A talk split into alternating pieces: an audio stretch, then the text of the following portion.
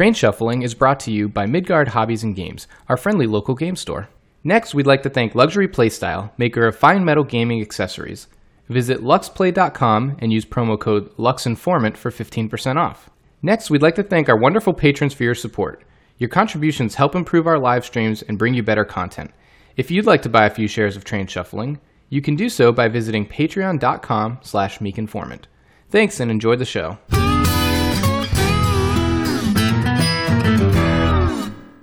Hi, everybody. Welcome to Train Shuffling. I'm Johnny Hollander. I'm- and I'm disappointed to be here. No, I'm Eric Hayden, and uh, this is our second time saying hello to you today. Yeah, Eric's got a crappy laptop that apparently cannot handle our voices, which makes sense. I mean, they're grating and annoying. Oh, God. I wouldn't. Listen to How do we have a podcast? Um, Bless you, everyone, for, for putting up with us. You guys are in for a special treat because we're about a glass of uh, bourbon in. Because uh, I always have the day off, but Eric took the day off special special for today to to record this and play a board game with me. Yeah, so here we are. This is episode 16? Yes. Is it? Official episode 16. Plus, we had three bonuses. And Right, which are like twice as long as our Yeah. official episodes. Um, this one's going to be a long one too, uh, depending on how long we take. Actually, regardless of how long this this takes, because we have an interview. Um, if you are capable of reading the title of the podcast episode that you're listening to, you will know that we had an interview with Tom Russell of Hollandspiel Games, and uh, She was a great guest. Yes, That was good. We're we're very excited about the interview, um, and you'll be hearing that as our main topic in this episode. So stand by. That that's that's like an hour and forty minutes long. That interview. So it's it's going to be a chunky one. Sit back, settle in. You know, stay with us, please. Um, so, in the interest of time, let's let's get moving. Uh, let's start with receiving starting capital. Uh, we have some new patrons since our last episode, uh, and I guess we'll just run through the list. We'll we'll thank everybody. Uh, Joe Sinise, Stephen Suhar, uh, Chris Lampard, Dan Dom, and Jesper Carlson. Thank you so much, everybody, for for joining, or I think in the case of Dan, potentially rejoining. Uh, no, he didn't rejoin, but we've just known we've just we one of our earliest online games was with Dan, so we've known him for a while digitally. Yeah, that's right. We played. Um, Sixty one, yeah, I was gonna say Dan was part of the horrific sixty-one experience, which I right? dropped out of, and you guys played for like eight months or something. Yeah, yeah, Um, that was yeah. awful. So Sorry to do that to you, Dan, but we've had. that, he Um, was like, he was like, screw these guys, I'm not. Yeah, I'm not doing I don't want any to be of part of that. But uh, you know, thank. Uh, I mean, just to echo what Eric said, thank you guys so much. We we were just talking about this offline a little bit that uh, we we just started this as a a fun thing to do because we were into train games and we were kind of like, oh, it'd be nice to have some like better equipment so it sounds better for people if if people are actually going to listen to this crazy thing that we're doing every once in a while.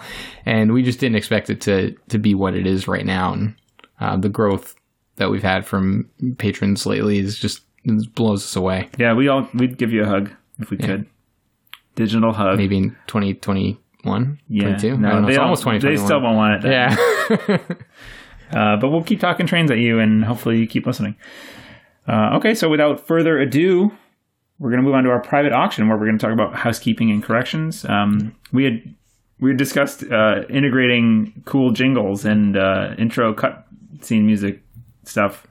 Uh, so For each phase, yeah. So we'll uh, we'll have to we'll get back to you on that. Yeah. maybe maybe it'll be edited and spliced into this episode. We'll see uh, if we're getting really crazy. You know, we just have we have so much free time that we figured we'd try to upgrade. The, we'd we make the au- the uh, editing take three times as long to get a one percent upgrade in quality. All right, so uh, our private auction, where we're going to talk about housekeeping or corrections, uh, we we had some feedback from our top five episode. Um, specifically, actually, all the feedback was about 22MX because we spent probably it's so hot right now. the majority. it's, hot, it's hot in Baja, man. Uh, the majority of that episode was talking about 22MX and uh, the end gamers. Not quite, but uh, we we did spend a while.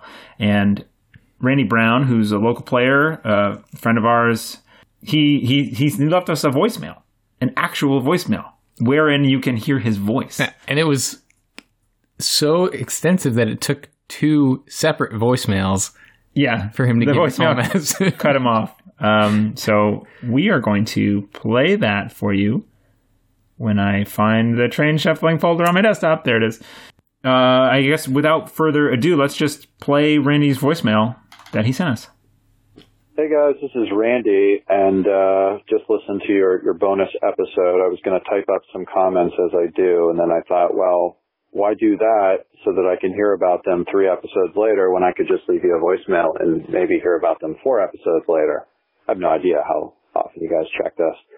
Uh, anyway, uh, enjoyed the episode a lot. Len was a, an, an excellent guest. Uh, boy, does he have a good radio presence. Good for him. Um, I did want to set the record straight on my feelings about 1822 MX. I, I think Johnny committed me to a position that, that was never one that I held. I also have misgivings about how, how some of the things play out in MX near the end, but I do not have the same feeling that Johnny does about it, and it has nothing to do with the cert limit or the train financing. Uh, I'm still working through that, but let's just say that if you compare MX and MRS, both games have almost identical, if not identical, starting capital, and uh, the cert limits are very close. MX is just slightly tighter than than MRS. Um, but the big difference is that early game um, in MRS, you've got the cheaper trains, the easier financing, and uh, also significantly, you've got like 10 fewer trains. So it lops two, some maybe three sets off the early and um, and middle game of the of the arc of, of, of each game. So MX is a little bit slower development, um, like the traditional 22. And this means that even though you start with not a lot of money, you start with the same money you start with in MRS, you have a couple more rounds in, in, in early rounds to make money, and um, players tend to have more hand money in each numbered stock round than they would in MRS. The upshot is that um, companies uh, run out of shares very quickly in the mid game. And in the, the late mid game, when, when players are trying to figure out how they're going to get that second permanent, the, com- the companies are starved for cash. Whereas in MRS, companies usually, usually first run companies will still have some shares, um, well into the mid game that will be bought out for, for large amounts of money. So, um, getting to an E is, is usually not that difficult. It doesn't take as much work. Um, in MX, it takes a lot more work and a lot of planning, and it's not always clear whether you need one the way you do an MRS. So I agree that those, those last few stock rounds are pretty dull because you, you cap out pretty early and you really don't have the ability to start a second company unless you're in. I knew that was going to happen. I was trying to be quick. I was almost done. So the early, the, the late uh, stock rounds are pretty pretty dull in MX, and I agree with Johnny on that. There's and I agree with Eric that that means they're quick because there's not a lot of thinking to do. But I disagree that the operating rounds at the end are uninteresting because you have a lot of work to do to figure out how you're going to get those trains in and whether you need them. There's the whole um, NDM bomb about you know when when those ma- shares mature, they it sucks a ton of money out of the bank. Maybe sometimes not, uh, but in games where people really build up the NDM, it essentially kills the E game, um, which is a lot of fun. So there's levers to pull, there's things to do, and um, I couldn't disagree more about it having an uninteresting ending. I do agree that that I think playing it with a slightly higher share count to enable um, a second company would probably make for a more interesting game um, I'd certainly give it a try, but uh, I can understand why Scott would get away from that. Anyway, that's what I got to say. All right, so uh, there's a lot to unpack from that. That was a, a great. Uh, we were just talking about how you know we have these feelings about games, but it's really hard to quantify them. And, and Randy is such an astute player, and he's been playing so many of these games for so long. It's really cool to hear an analysis about why we feel a certain way and actually have it quantified He like that. he can verbalize his. He can put his feelings down on paper, or at least say say them on a voicemail, uh, very clearly. yeah. And so he should have a podcast, and we should not. Or we should have him guest more. He guested on 62, which I is know, great. I know. I actually was thinking Um, recently that I'd like to have him back on. Just I don't even know what to talk about, but just to have him back on. Yeah. Randy, you're invited. Consider yourself Open invited. invitation. Yeah. Uh, so the first thing I want to I want to comment on is the the fact that one thing that we haven't seen, which we've actually we got another long email, which uh, unfortunately we're not because of the length of this episode with the interview, we're not really going to go too in depth in that. But we very much appreciate uh, Greg Holton. The email you sent was fantastic. It was a great read, and we think the 22 system and 22MX specifically deserve their whole episode. So we're gonna talk more about that later. But in both that email and, and Randy's voicemail, uh, the NDM bomb or the potential for an NDM bomb was talked about. And, and it sounds like that means the potential of the NDM to pull a bunch of money out from the bank very quickly when it dissolves. Right. And we haven't seen it in our games. And, you know, I keep hearing these, this Our interesting. two, our two games. Our two right? games. We won't play Yeah, two games. So- Yeah. and, I always, I always preface this with we we play a lot of variety, so we don't. It takes Yeah. us a while to get a lot of games in of a particular title. Um, and I always say that you know my feelings on a game are subject to change because of that. yeah. Our end games, in my opinion, haven't been that interesting, but we haven't seen this NDM Yeah. bomb. Yeah. and I think that might make a big difference in the end game in the way it feels. I don't know. so the email just as a brief kind of overview of what Greg mentioned in his email about 22MX is that he so he's played the game like 18 times now I think um, with a group of players that have kind of stuck with him and they've they have they're all dedicated they've been playing this one game on repeat which is awesome I think more people should do that I think I wish We should we should do that more. I'm I'm kind of doing that with 46 because it's I always have a game of 46 running, so I'm up to 20 plays of that now. And, um, but it's the only thing that I'm doing that on on like repeat. And I think it might you know we we might need to implement something like a game of the month or the something. I don't know. the game of the year. Yeah, but at the rate don't we know. get them played, like we play enough games. I'm getting plays in, but they are peppered. They're online asynchronous. You I'm know. down. Let's do it. Let's play 1880 exclusively for a year. I like that game a lot, but I have so many more I want to play. Anyway, uh, Greg, um, Greg mentioned the game, the end game, like dance around the NDM, um, where you are trying to say, like you know, playing games where buying the miner that would stop the NDM NDEM from from getting a permanent train and not paying out and you know, if someone else has a bunch of shares in it, then just trying to mess with them. Like if they have more shares than you, then yeah, trying to prevent them from getting the permanent train or, or vice versa. And uh, then when it dissolves, a lot of money gets sucked out of the bank because it has to pay back its shareholders, and that might delay the game. And using it as a tool to do all these things um, sounds like there's some. Delay the game or end the game faster. Uh, Break the I, bank, I guess break the bank. Yeah. yeah, Sorry, the opposite of what I was thinking. I was thinking it was putting money back into it, but it's, it's the opposite. Um, yeah. So I have we haven't explored that, and there's like a whole part of this game that is this this cool dance that he says is one of. Think he says I have to go reread the email actually. So we'll talk about it more later, um, it, later in, in in our 22mx episode or 22 family episode, whatever we're going to do. Which will we should have uh, Randy and maybe also Len because they Len loves the 1822 family number one We'll get Eric number B one game here. of the family. It'll be a whole. Um, It'll be a whole thing. Uh, we'll have a roundtable. the uh, yeah for for expediency purposes because this episode is already so long, we won't get into too much detail. So we'll just thank Randy and Greg for for their feedback on 22MX, and, and I look forward to discussing it more. And definitely looking forward to exploring the title more. It does sound like I think Greg said he enjoys four more than five. Three and four players. and the cert limit is higher and multiple people have said they don't love the cert limit at five so i'm actually really curious to explore the game more i mean i'll play it at five we only play twice Right. so i'm not going to make any judgments on five player but i am more excited i think for three and four player games. I want to play a four player game. uh, and, and to see how that goes and how it It, changes it, it may be a five is okay, but four is great. that's kind of the feeling i'm getting and, Maybe. and i i would love to feel that the game is great And I already feel that way, count. man. You're- you're- um, you're because wrong. I because I yes I am wrong. Uh, but anyways, uh, long story short, thank you guys Randy, I apologize for committing you to a position that you didn't hold.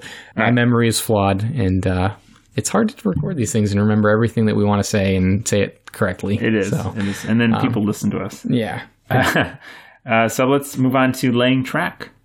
That is where we have a steel hitting hammers and steel noises go here. So does that mean that we skipped our um, I don't know. initial stock round? Yeah, because we didn't have a we didn't have a question, right? We did not. I did have a question. What was it? So I asked on Reddit because I didn't ask in the episode what strategies to employ specifically for waterfall style auctions versus other auctions such as 1848's Dutch auction or 18 scans right to buy at face value style auction where you just pay you bid like 1860 is the same Yep. thing I think where you bid bid bid bid bid you pay that money and then you just you buy pick what something you at want, face yeah or you, you buy it still. you buy it at face value. Are there any general rules you try and apply as a heuristic? Um, and so I got a response back. So long answer for a very small part of your question That's from from Kyle. Yeah. yeah, one of our patrons said something that I don't see mentioned enough in his opinion uh, in conversations about private auctions is priority deal, at least for waterfall auctions. On a very specific slash basic level, the goal is to get strong privates for less than they are worth. That should stop happening once you play with good players, so then you need to make sure that no one else gets strong privates for too little money. But let's say you're in a four player game. You can't control that for everyone with one bit at a time. But you can make the person after you not want to pull the cord, moving it moving you up in priority. Um, following numbers assume four players, but you can change to apply any player count. So the first thing I look for is is there a bid I can place where the next player pulling the cord means I have the best position? If so, take it. Worst case, two more bids happen. You should be at least third best position and have priority deal to make up for that. Maybe uh, is pulled sooner and you get the good deal that you never expect to actually get. If such a bid is not possible, then what bid can I place that will put me in an okay position and the person after me in the worst position so they have to take an action? This is extra important in games like 1830, 82, etc., uh, where a private comes with a share. So priority deal can let you start a company when you maybe couldn't otherwise. That's an important important note. That makes sense. Where where Right, because the share that you get, you want to start. That need priority company, to so you need start it. priority so somebody else doesn't start it. Yeah, right. Um, too long, don't read. I should have just read this. I guess no, but no. This is re- this is No, this really, really good. good, yeah. Um, someone is going to get the best deal.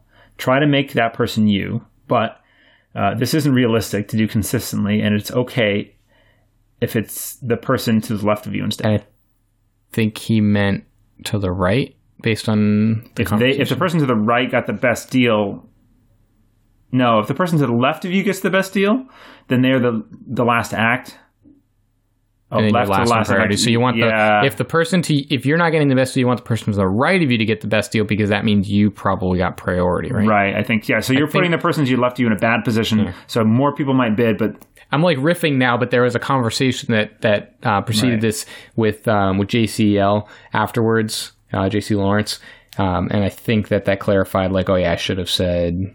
right yeah yeah. He, so jc chimed in. He said this assumes that the last private in the set doesn't carry a bid which is usually not the case.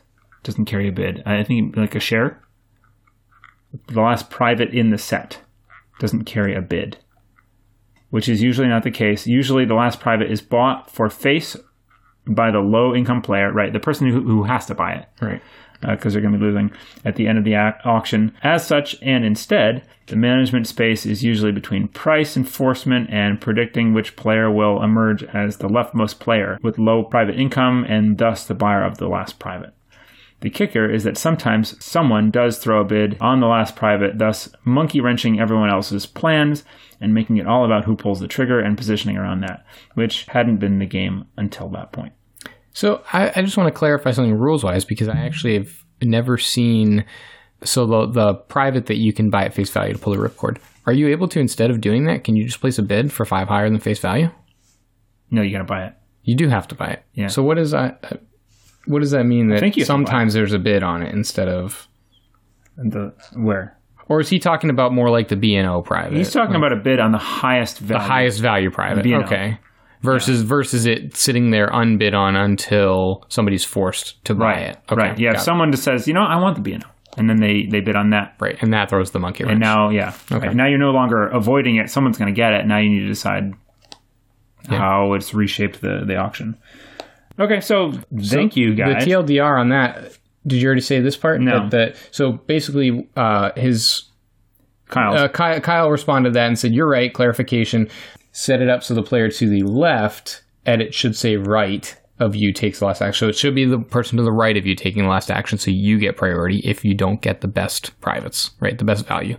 I don't know. It's, it's, Um, yep. Edit should say right. it should it should say right. Yeah. So okay, you want to okay. make sure that if you don't get the best value privates, that you have the person to the right of you getting it, taking the last action, so that way you at least get priority as a compensation for not getting the best privates. And then replace has the best privates with has the least income, Yeah. which makes all of the language less clear. But the point of if you can't get the best privates, at least try to get priority deal remains and is still within your control to some extent. Yeah. So, Yep. which, yeah, that makes sense, right? If you can't get the best deal, get priority. Right. Trying to, trying to control what you what you can. Yeah. You're- You're putting yourself in a position that will most likely end you in a in a halfway decent spot. And it sounds simple. It's difficult, I think, to evaluate on the spot, but it makes sense that you're when you're in the middle of an auction, you you don't know what's going to happen with the next three actions in a four player game, for example. So you take the action that's going to put pressure on the next person to you know pull, maybe you want to try to get them to pull the ripcord, so you take an action that gets them to do that if that's what you're trying, mm-hmm. or or you want it to get back to the person to your right so you get priority you know but you can start to think about what am i incentivizing people to do by the action that i'm taking Right.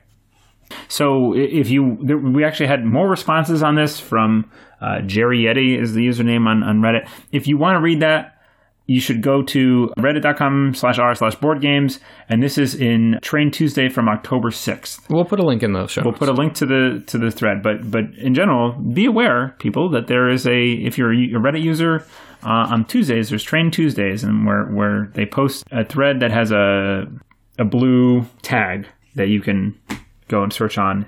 There's some good discussion in there. Sometimes I'm in there, not so much Johnny. You're not like a Reddit guy, but I, I sometimes. snoop around Yeah. i've i've responded under the train shuffling account a few times Okay. That's our listener question. Okay, so moving on, laying track, 18xx news. We got some news. Just a little bit. So we were actually contacted by the designer, I believe, of 18WE. I, I, I'm missing an E. I have 18W in, in my show notes here. 18WE. Carl Ernst Fulsch. And 18WE, from what I understand, I haven't looked too much into it. Uh, it is an 1862 reimagining in Western Europe. And not quite 1862 on a new map because i think he does He's changed some rules. change some yeah. rules yeah Um, I've skimmed a little bit, but it's available on TTS. Uh, it's also on board 18, test1.board board 18, so not on the prod server, prod 1. And there's also a spreadsheet for it. So check it out. Uh, we, we have not checked it out yet. It is in playtest at this point still. i'll take uh, full blame for us not having had time i did just get married Yeah. What, was pretty busy what a dick move.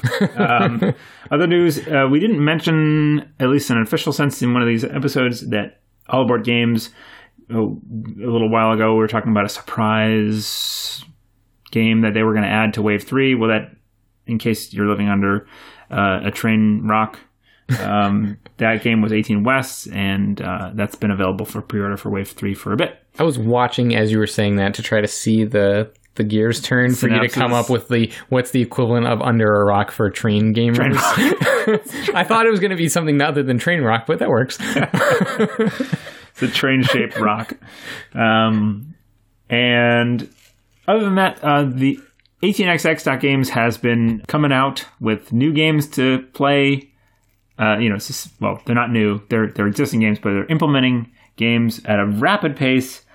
And a bunch of them are still in alpha, but but you should let's just read down the list in case you're unaware. so there's uh, 36 Junior, the 30 variant, because that has a 46 variant. 56. A 56 variant as well.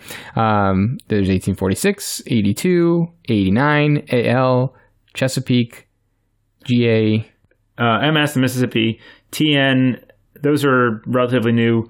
Um, 18 Los Angeles, which was uh, Tony Fryer, um, sort of 1846 clone, um, is available in in beta right now. 46 inspired. Yes. Sorry, I shouldn't. I, yeah, clone is like a shitty, a shitty term. It's not great. It's it's yeah I use a lot. derivative maybe. Yeah, derivative's good, yeah. Um, right. It's based heavily on the on the rule set of 46. So if you know that, then you can And learn this. Like Winsome Games uses the components from 46, so if you have the tile set from 46, you just grab it. And from yeah, you can print the map and the stock market from tracks, and Yeah. you can play the game. Very good, by the way. I'm I'm really enjoying that game. I it's cool. And then they also just dropped uh, 1817 in alpha as well as 18 Mex in alpha. And we're playing 18 Mex right now, and I have not encountered a bug yet. No, but we did start before. So typically, the hard rust is the way most people play, and we started before that was an option. So they have added some of the optional rules, like the hard rusting, and I believe there was a second optional rule that was added. There is, I don't know what it is. So we're playing with the soft rust, which is not the common way to play, but you know it is what it is. We haven't gotten there yet. Not at least touted by the likes of Mr. Fryer and uh, and his ilk. I've only played the game once, and it was with the hard rust because it was board 18 spreadsheet. So we did what we wanted. do what you want. okay, so let's move on to laying tokens, titles of interest, new purchases, and uh, what we've been playing. So, Johnny, All right. So uh, embarrassingly, most of my new purchases these days have not been 18xx. like what? Uh, I pre-ordered uh, Sidereal Confluence, the um, yeah, okay. Prophecy of Kings expansion for TI4. Um, Yuck. I did re. I actually repurchased Chinatown because it was back to normal prices, and I did Oh. really like that. But I had it, and I I don't really do this much anymore. But at the time, it was like super inflated because it was out of print. You sold it. You and I sold it. for like 80 bucks or something Yeah. crazy. And so I bought it again for 20 bucks or whatever it costs. Um, and I'm happy to have it again. I haven't, it's still in the shrink. Actually, I posted, I reorganized all my stuff and um, many games on Discord, there's like a ton of games in shrink and, and people were commenting on, I don't know, my willpower. It's inappropriate. Johnny puts games on his shelves in the shrink, and I think it's disgusting. I take I, if I get a game. Actually, I have a story about this. We'll talk about it. if I if I get a game. Uh, right now. I guess I will. No, All right, we'll talk about it later. Yeah. So, so to continue, so most of my game purchases have not been, um, and to jump on the the shrink, the yep. Topic. Shrink train. the shrink train. Um, I just opened Arc Arkwright. Actually, there was a period of like two or three years after the first time I played it and declared it my favorite game of all time. And I was like, I got to get it, Yeah. even though you have a copy. I love this. This is the best. And- two years past, we don't play it. Yeah, we didn't, we haven't played it since. And I exhibited an incredible amount of restraint for me to not buy it because Yeah. I knew I was probably only going to ever play it with you. Eventually, I finally decided to buy it, and this was a while ago. Yep. Um, and it's been sitting in the shrink on my shelf, Shitting in the shrink. shitting in the shrink, and I finally opened it today because we're going to play it today. Yeah. So, but anyways, in terms of 18xx, I you know I've pre-ordered everything that's available. So, so but in terms of 18xx, I have recently played. Uh, we have a, a few games that we've both played solo. One that I played that Eric hasn't played yet is 18 Man. Won't talk about about it much. I've only played it once. It was short. It was fun. I'm looking forward to talking about it on a future episode. Cool. So this isn't playtest. this is a Mike Hutton. No, no, it's no, no. um, It's the designer of, uh, Bi- 18 Ireland. yeah. Right. Ian Scrivins. Oh yeah. So yeah, 18 man. It's it's very cool and um yeah, just just because we're going to be short on time, I'm just going to leave it at that. We'll talk about that, I'm sure, especially once Eric has played it as well. God, we're gonna be so, long in this episode. That's fine. what Everyone, uh, yeah. So I've been playing stuff on mostly on uh, Doc Games and uh, a couple other things. I, I got a new computer, so th- that's a huge acquisition for me. I finally convinced my wife it's time, and I got a new desktop, and it is amazing. I love it so much. But you don't play computer games. Ah, that's fine. But like, I can edit this podcast more quickly. I can actually stream games now from like while running TTS, so I can run TTS games and stream them. So that's great. I have been playing mostly though on 18xx games, and I've played 18LA. We're almost through our first play of that. I am pretty sure that I'm going to get eked out of the win. I'm in the lead right now, but we're going in the final set of ORs, and I think that I'm going to lose the lead to Phil. I think Phil's the winner in that game right now. 1882, second or third play of that, and quite like that. I cannot wait to play that in person. Uh, weekly game or bi week, you know. Do you have that pre-ordered? Yes. and 49. I have a couple games coming. I'm, I'm yeah. So my my pre-orders are 49, 82, 22, 22MX, and I Wait, did you say those two different games? Yes. They're two different games. Oh, I get it. So I have a confession to make that I oh oh oh and um you Johnny got me Johnny just got married and I was one of his groomsmen and he got me a gift and he he tracked down a copy of 18 EU from Golden Spike Games and it is beautiful.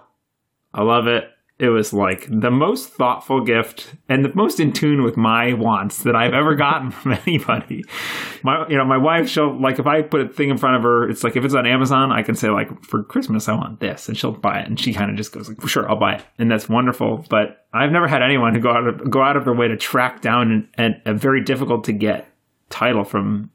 Uh, you know, like a person who makes games by hand. So that was amazing. So thank you Happy to do it. and I printed up and laminated uh, the the minor powers things, and I've got that all done. I so we're ready to play it. Nice. Um, Looking forward to it. I also I know so Johnny uh, at sort of as a backup because he didn't expect that to work. He got me the the Age of Steam Deluxe copy, but then he was like, "Oh, I have this around. Like, do you do you want it? Maybe you can pay me back at some point." And I said yes, and I took it. So I have it, and I've played it, but I haven't paid Johnny for it yet. And the confession I have to make is that I used some gift card money to buy 1817. So I have yet to oh. pay you back for that, but then I leapfrogged you because I was afraid it was going to be not available. So I got 1817. I didn't think you were going to get that one, to be I am so psyched about it now. I'm really psyched. I spent last night taking all of the charters, which are like Oh, totally you have mixed it up. like you have it in hand. I have it in hand. You know what, my, what mine is doing right now? In shrink on yourself. Yeah, yeah. that's what I'm saying. That's why I wanted to talk about shrink because um, uh, Oh, that's the story that you were going to tell Yeah. I, I spent most of last night un- unboxing that, putting the tokens together. The stickers aren't on yet, but I, I started to sticker it. I'm quite excited about that. And and for anyone listening, Dan made a How to Play 1817 video that is up on the Bankruptcy Club's channel. That is excellent. So if you're not sure how to play that game, go watch that. It's about an hour long because it's like the granddaddy of 18xx games. Oh, yeah, there's a lot. So yeah, I've also played Age of Steam a bit. I've played some of the, the solo map of Barbados, I think is, is the solo map. And I also played 18TN, which I did not love. Thought it was kind of boring. Yeah, what were your words? This was the this is the first 18xx that I can Yeah, I'll, definitively say I have no interest in playing it or something like that. or I, I mean, I think I would pass if I had something Did I just better. commit you to a position that you You didn't? did. You committed me. um, I don't think I would elect to play TN. It seems like a happy beginner title, but it, but at least in our game that we played, had had the issue where it dragged on. I think like there was no tiles to upgrade. I ran, and maybe it was my position, but I ran the same routes for like I think we had nine ORs, Nine eight or nine, with no upgrades or anything. And I think the last three, I think from six one or something, I was done upgrading, and I and it just took forever. And know, I just didn't find it exciting. So I'm sorry. I think that's a heck title. Which we actually like David Hex Oh yeah, titles yeah. for the most part. I don't mean to shit on him. I'm sorry if that is a bummer. No, I or mean- someone's favorite game, but I didn't. I have liked basically every game that I've played, and this is the first one where I was kind of like, eh, I could pass it. I think that's totally fine. I mean, I, I actually think the fact that we love most of David Hex titles goes to show that you know you're not necessarily going to hit it out of the park with everybody. And somebody else recently said like 18xx is a genre that is for everyone as long as you can find the right The game. right one, and and this is definitely not designed for. I think this is a new player ish.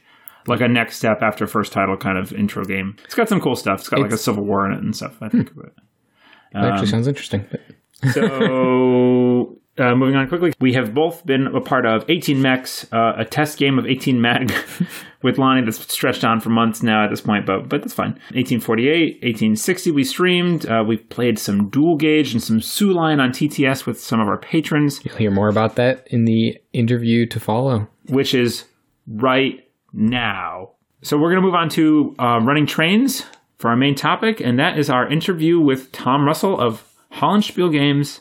And I guess we'll just get right into it. Uh, here it is.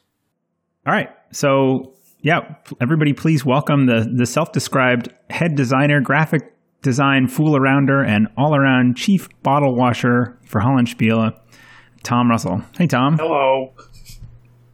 Thanks for joining us. How you doing tonight? I'm doing all right. Is there anything in that? Uh, I know that was your description, but anything, uh, anything else you want to tell us about yourself before we barrage you with uh, questions? No, I think that about covers it. Uh, I, lo- I was reading through your, uh, I think that was from your website, and I'm a fan. I'm a fan of the sense of humor. It's good. Oh, thank Um, so you are the designer of, I think BGG calls out 54 games. Um, and, and I'm not sure if that's up to date or if that's just published games or what. Uh, seven of which are, are Cube Rails games. Um, how did you get started designing Cube Rails games?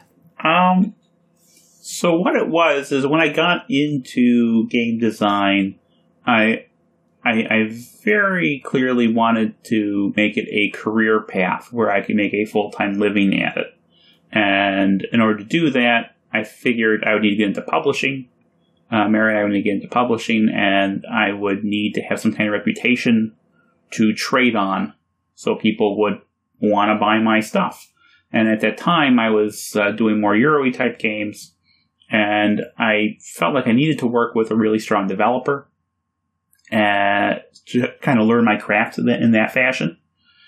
And I looked at uh, the example of uh, of Martin Wallace, who who uh, did some work with Winsome Games, or his name is on some games Publisher by Winsome Games at any rate.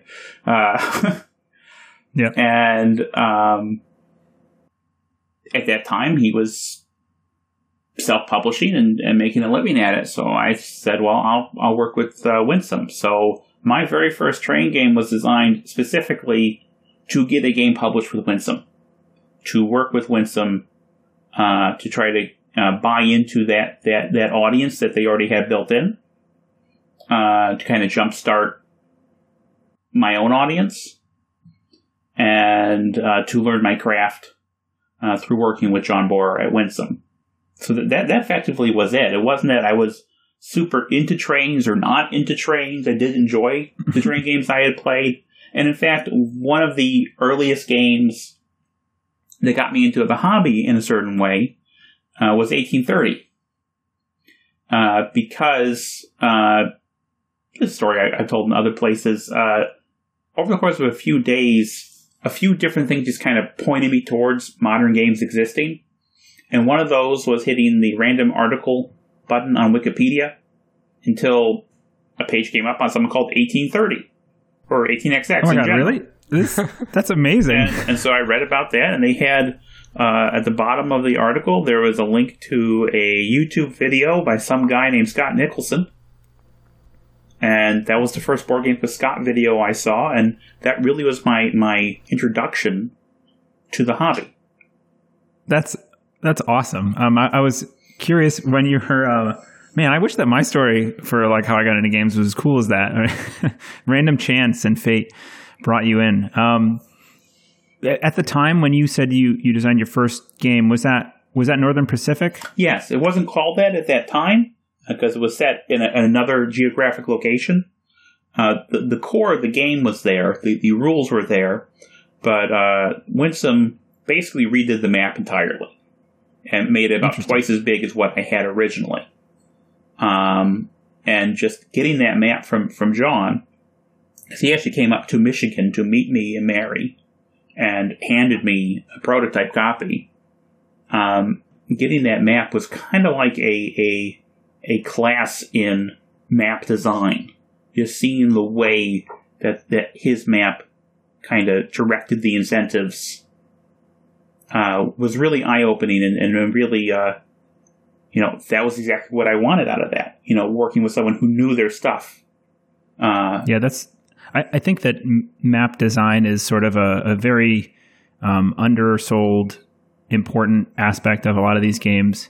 Uh, you know, when we on on this podcast review different 18xx games, we talk about the different mechanics and, and things in new games. And like here in this game, you can issue shares this way or redeem shares or, you know, your company, you have minor companies or whatever.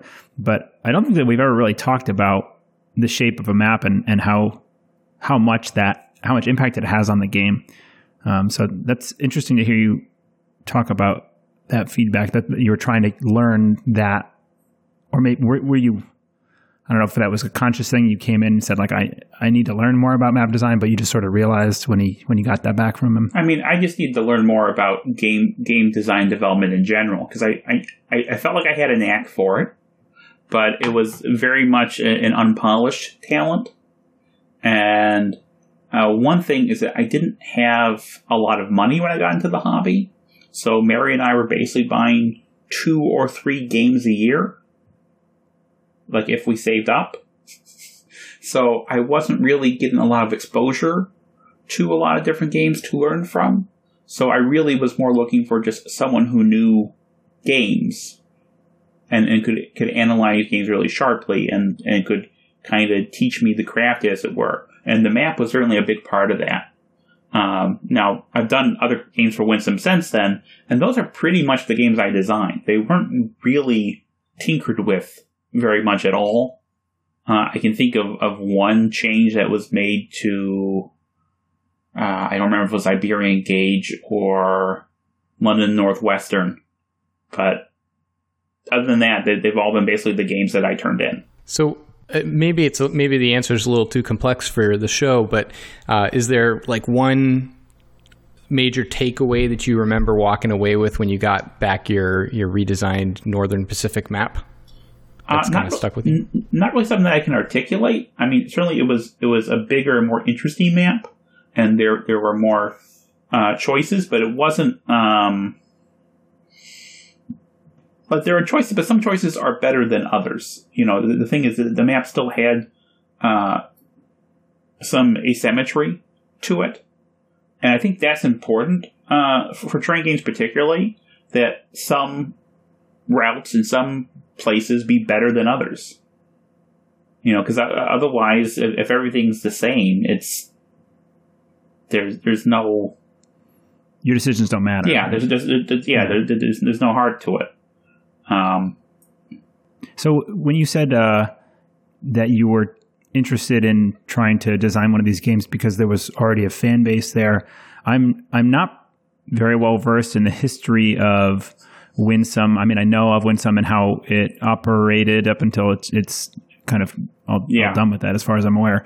Um, at the time when you were designing that, what was what was out? Um, was uh, what was it originally called? It is not called Chicago Express. It was uh, the Wabash Cannonball. Well, well, was that out at the time? Yeah. Well, was the, the Chicago Express reprint ha- had been out by that time, so it had uh, been Paris Connection, which actually is a game I played before I made Northern Pacific um, and, and was kind of an influence on that. Because when I was going into trying to make a Winsome game, my first thought was trying to make something that was in the vein of Chicago Express. Uh, and then I had a lot of math anxiety because, like, well, what what if I have these amounts wrong, and what if I, you know, how how how, uh, how am I going to know the auction is going to be balanced and whatnot? And then I played Paris Connection, uh, which I forget the Winsome name of it, but um, it was like, oh, this is. Uh, I think it's SNCF. Yes, yeah, that's it. And I was like, this, okay, so this is really streamlined. It, it takes forever to set it up. But other than that, it's really, really streamlined. Um, and I can do something like this.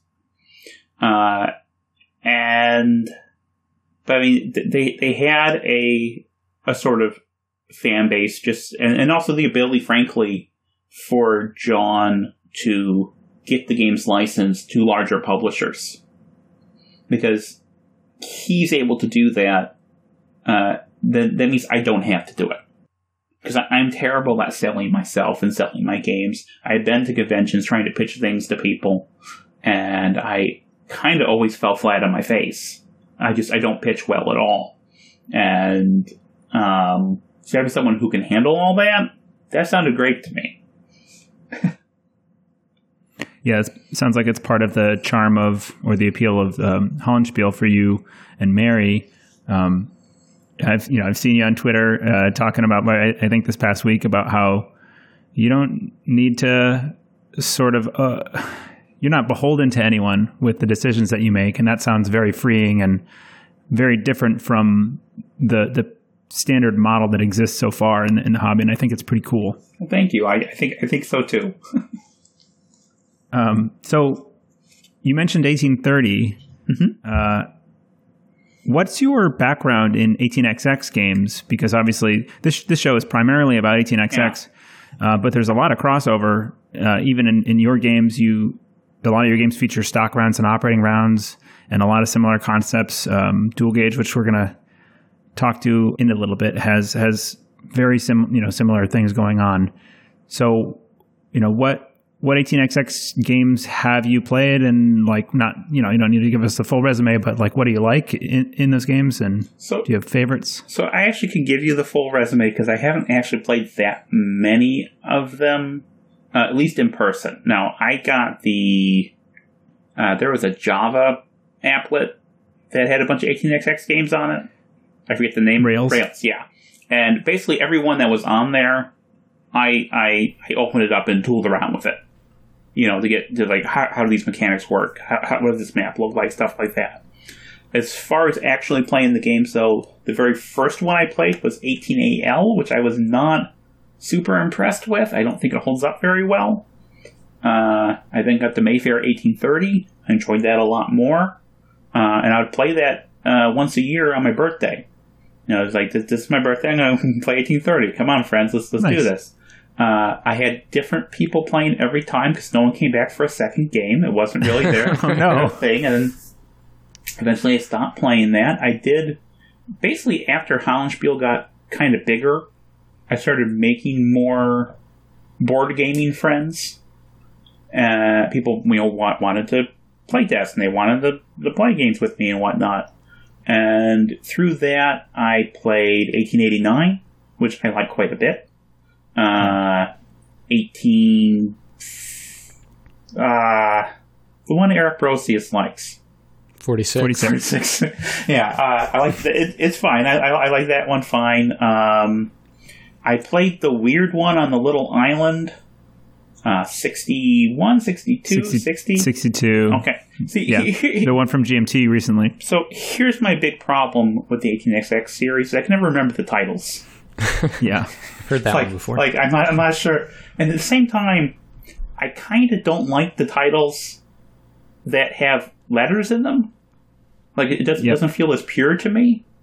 But on the other hand, if they're just the numbers, I don't remember what's what. right it, yeah I mean, there's only We can there's only so commiserate many- with the- There's only you know, uh, a hundred numbers that can be used, so there'd be a lot of. and well and really trains didn't really start getting going until 1830 or so so yeah unless you get creative with things like 1817 with the stock market you you do run into that problem i i hear the complaint I, I can understand I think that's all the ones that I've played. Now, the ones I own, I own 1830 and I own all the Winsome 18XX, but I never actually have played them. Um, I think the thing is, uh, there are people who want to play 18XX games, and you know I will play with them, uh, but I do badly at it.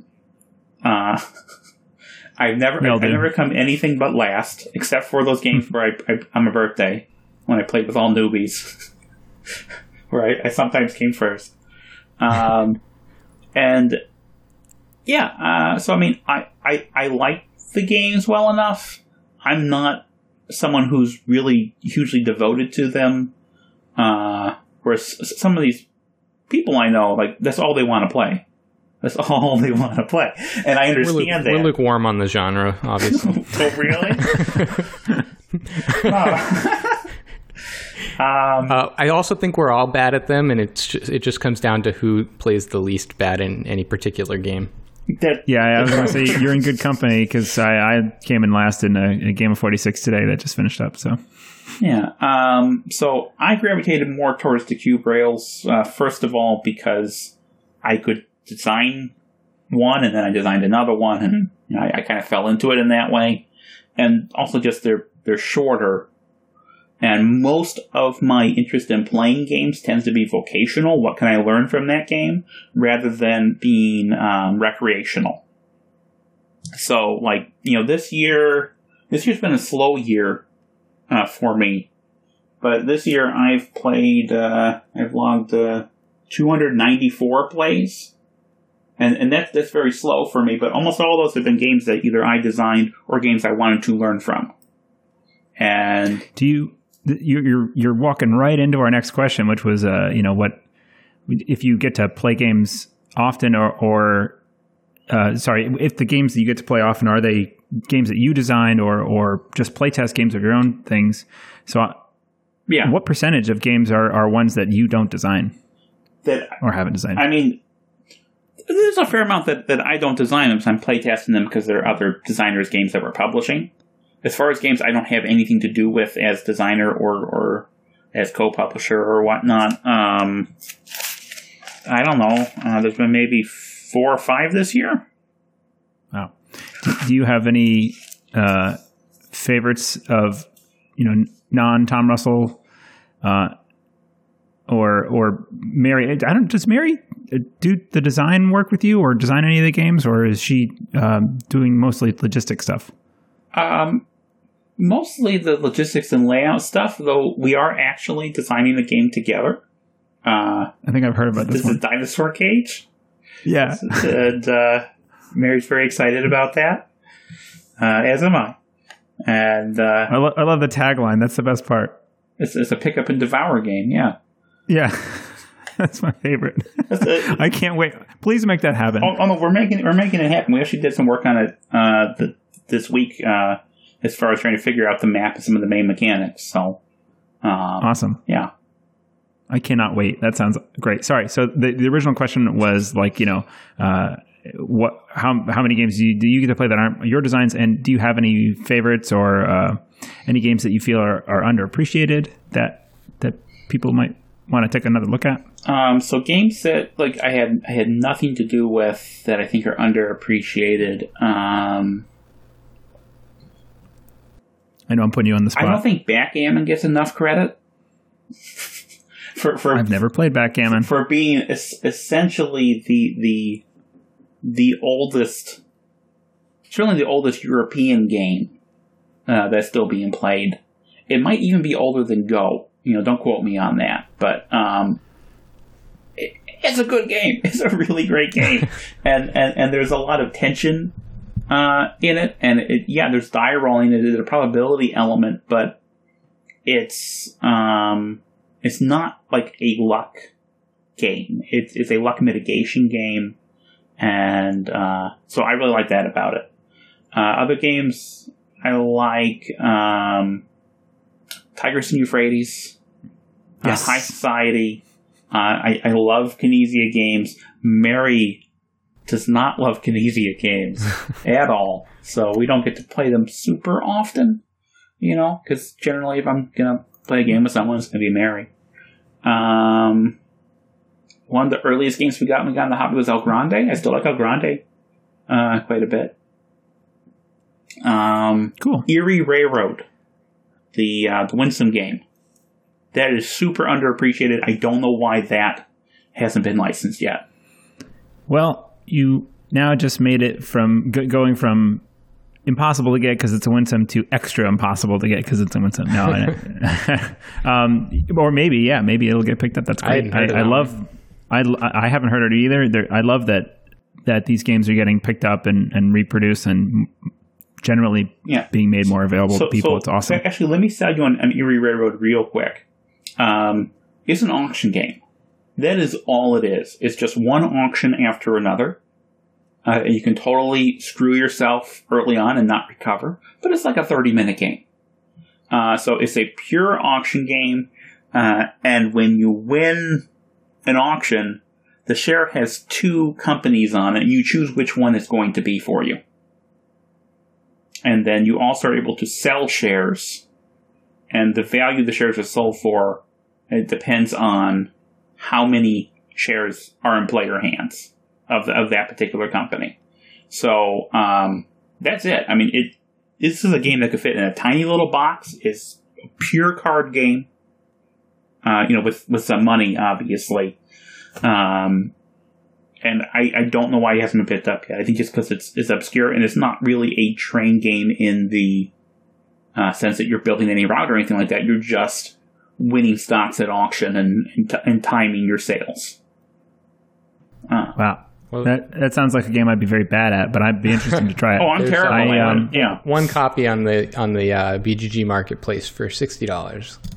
Uh oh, it's gone. Did you just buy it? Um, the the strategy behind auctions is something that completely eludes me, and I'm not sure.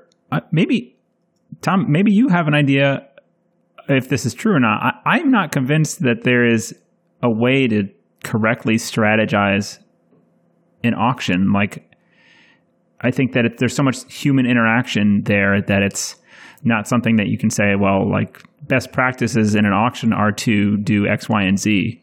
Yeah, um, it, it's entirely player dependent and groupthink dependent. Now, there are some games where, you know, that's going to be less, uh, it's going to be more tightly bound. I mean, a, a, good example is my game Irish Gauge, uh, because each share has a face value, and if the face value of this share is five dollars, and the sh- face value of the next share for that company is nine, you probably don't want to pay more than nine dollars for this share because the next share is so cheap. And there are some cases where you might do it differently, but generally you're not going to bid more than what the next share is worth. But that's a very specific case for that specific game. You know, as a general across the board thing, uh, just I, I, guess the only strategy is try to get the shares for the cheapest price possible. yeah, I definitely think that uh, you know, in terms of the statement that there's not a correct strategy. A correct strategy, I think is maybe correct as a general statement. Like there is no like common wisdom that would apply to every game with auctions, but I definitely think that every that there is likely a correct answer in most scenarios, specific scenarios in auction games. You think so? So, so the situation that comes up for me a lot when I'm looking at auction games, and this is precluding something like what Tom was describing, where there's a clear like lower bound or like this share will pay at least this much, so it is at least worth that much. Um, is I'll be looking at something and I, I want that and I want it for cheaper than the maximum amount that they that my other players can afford. So I will, you know, if I don't I, I don't necessarily want to bid, you know, if they have 60 bucks, maybe I don't want to bid $60, but deciding is it worth enough to make sure I can get it and bid the whole amount is a difficult decision for me. And I don't know if there's a correct answer there. Yeah. Well, th- that's what makes the games exciting. That's what makes it fun yeah. is, is there isn't an answer. And I would say for, for most of these games, even though they have almost, you know, no uh, luck element, I, I don't think such a thing as optimal play actually exists. Now, this gets me in trouble with with, with some of the trained gamers who who are a little on the pickier side. But I, I don't think optimal play actually exists as something where you can. There's always a right move you can do every time. There's always some circumstance, some some way to react to it.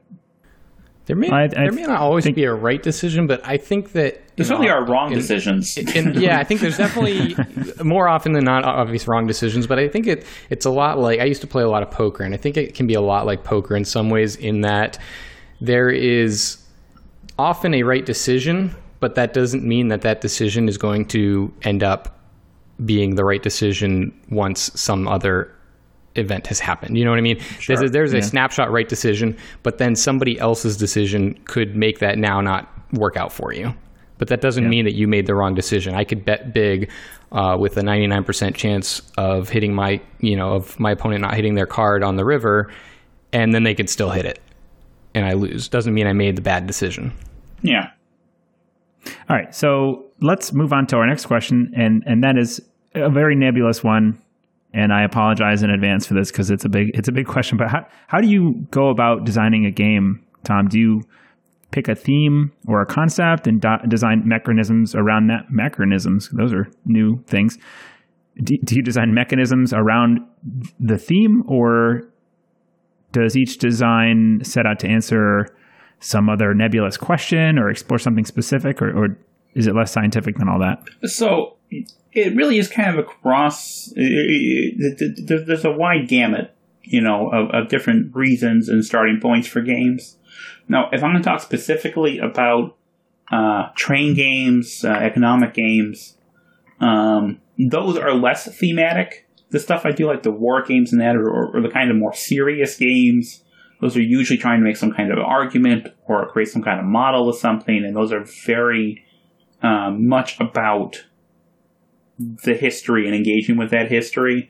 The train games, I essentially come up with uh, mechanisms or a dynamic I want to explore, a tension I want to explore, and then I find some poor corner of the world to inflict it upon. Mm-hmm. So, like Irish Gauge, you know, I I designed that basically in an hour uh, on the way home from work, stuck in traffic. Uh, but I didn't know it was Ireland at that time. I all the mechanics always came to my head, and then I got home and said, "Oh well, where am I going to set this at?" And started searching, and I, found Ireland. Like, okay, Ireland works. When I did uh, Trans Siberian Railroad, which is uh, set in Russia, obviously, uh, I want to do a game that had nationalization. So, okay, well, where where is there a, a place where uh, railroads were nationalized, uh, where that was a big deal? Well, Russia. Like Russia and Canada were my two big choices. There are others, but those are the two I concentrated on. As well, I'll, I'll do Russia. Uh, so it wasn't really super theme. And there might be times when I, I try to then do a, you know, work some theme into, into the thing, you know, and say, well, okay, I'm setting it here. So what is it about here uh, with the railroads that I can work into the game? But it's never a case where I'm like, okay, this is the history of, of trades in this country or this area, and this is how I'm going to represent that. I know a lot of designers of train games do work that way and do have a very strong historical background with the trains. For me, the, the train games are really kind of abstract uh, player interaction games rather than like historical simulation games or um, those kind of games where I'm really concerned more about the theme and the history, if that makes sense.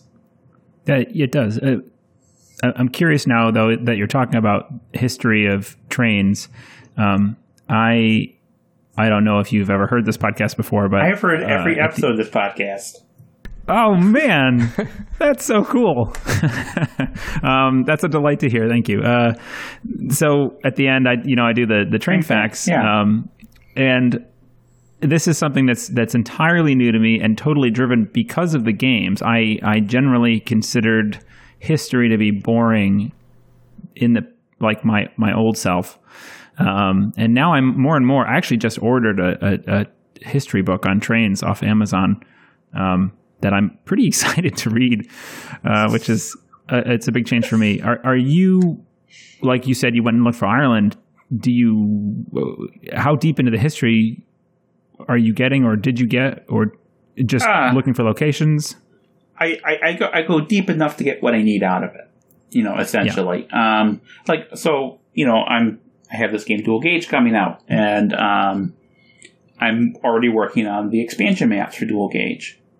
And uh, one of those expansion maps, like the first expansion map, is going to be uh, in Japan. So I looked a little bit into history of railroads in Japan, and also more the the modernization and industrialization in Japan. So looking to that, I came up with a mechanism to represent that kind of uh, industrialization. And um, that fits for that story, you know, for, for, for Japan. It's not super uh, deep where I'm looking into, what, what was the history of this particular company or, or I'm not working in, you know, the, the war with Russia, which was a, a big thing. I'm just more looking at, okay, what's a little bit of flavor I can put in here? How much do I need to make it something interesting? Where it's not just a game where you're laying routes and and and you know collecting dividends. Like the worst thing in the world for me is a train game that is just a train game. It needs to have something, some kind of, of spark or, or mechanism or twist uh, to to justify its existence because there's already so many great train games out there. Yeah, that's that's pretty cool. I, I'm not a history buff, but I enjoy learning a little bit of history as as I go with these games. Um, so we were going to ask you some more questions about dual gauge. We, we had a couple of things we wanted to ask you about, like your playtesting process stuff. But while we're talking about dual gauge, um, do you want to just tell us a little bit more about dual gauge, and then then we can get back. We can ask you some other questions. Sure. After that. Sure. Uh, dual gauge is a, a new train game from Hollandspiele. Um, how this one started is Mary told me you need to design a new train game every year. And I thought that sounds like a lot of work. Uh, if I design a train game system, like a multi map system, I can do new maps every year. That's less work. I'll do that. And I said, okay, I got this system. It'll be new maps every year. And so now I don't have to do a new game every year, right? He says, no, we still got a new game every year. So uh, there's that. But so now you have to do a new map and a new game every yeah, year. exactly.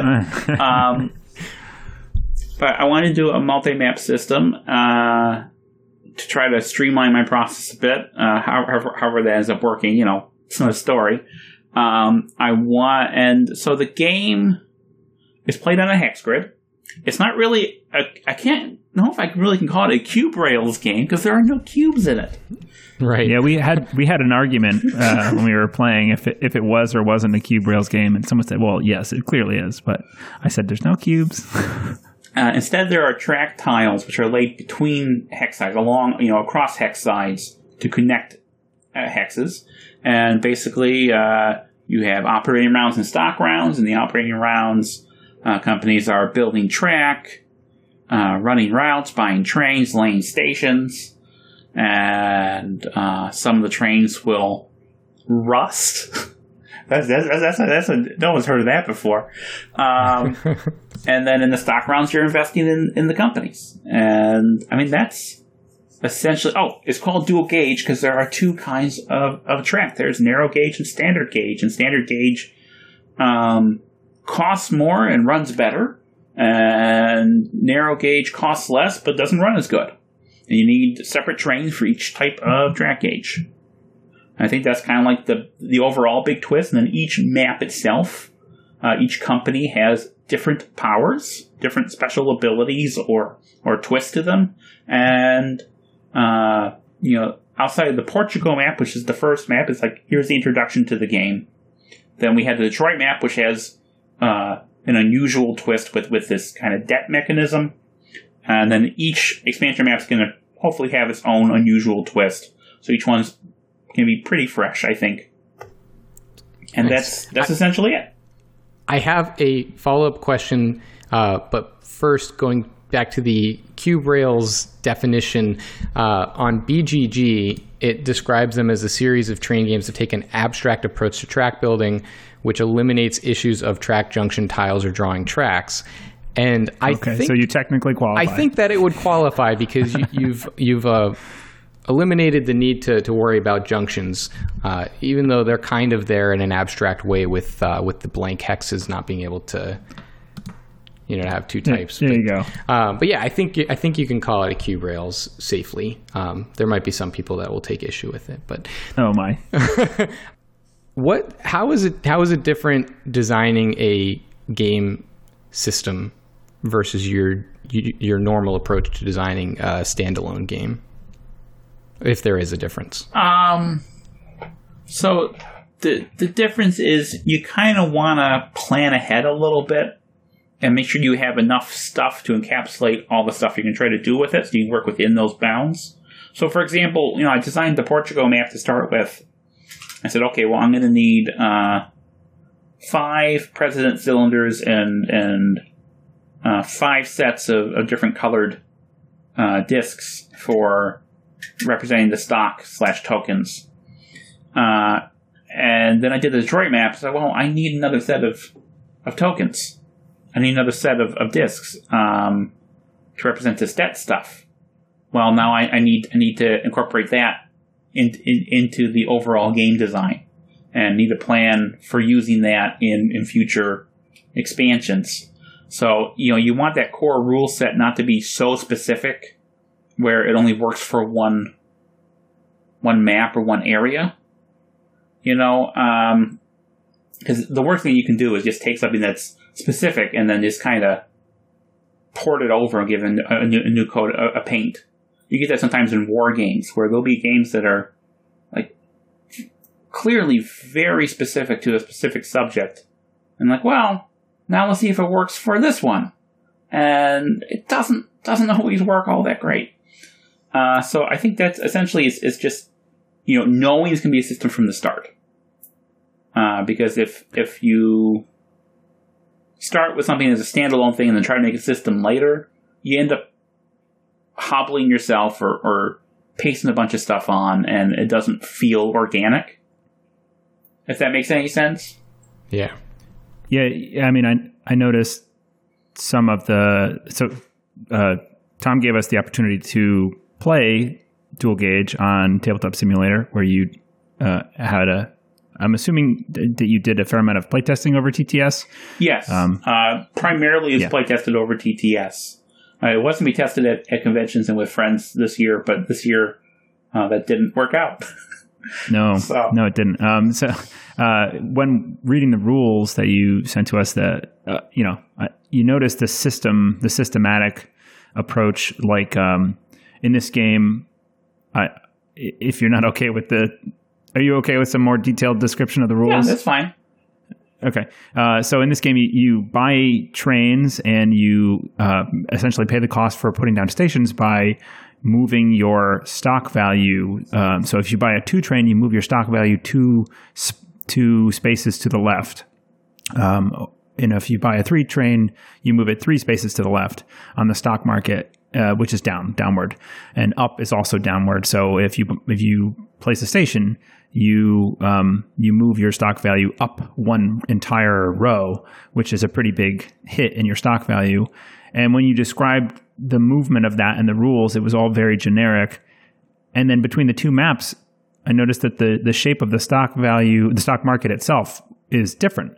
And one of the end game triggers in the game is that you hit a purple space in the stock market, which is generally, I'm assuming, the the top end of the stock market. But that's not specified in the rules. And when we flipped over from the introductory map, the, the Portugal map, to the Detroit map, there was no purple spaces. So an entire endgame trigger was removed.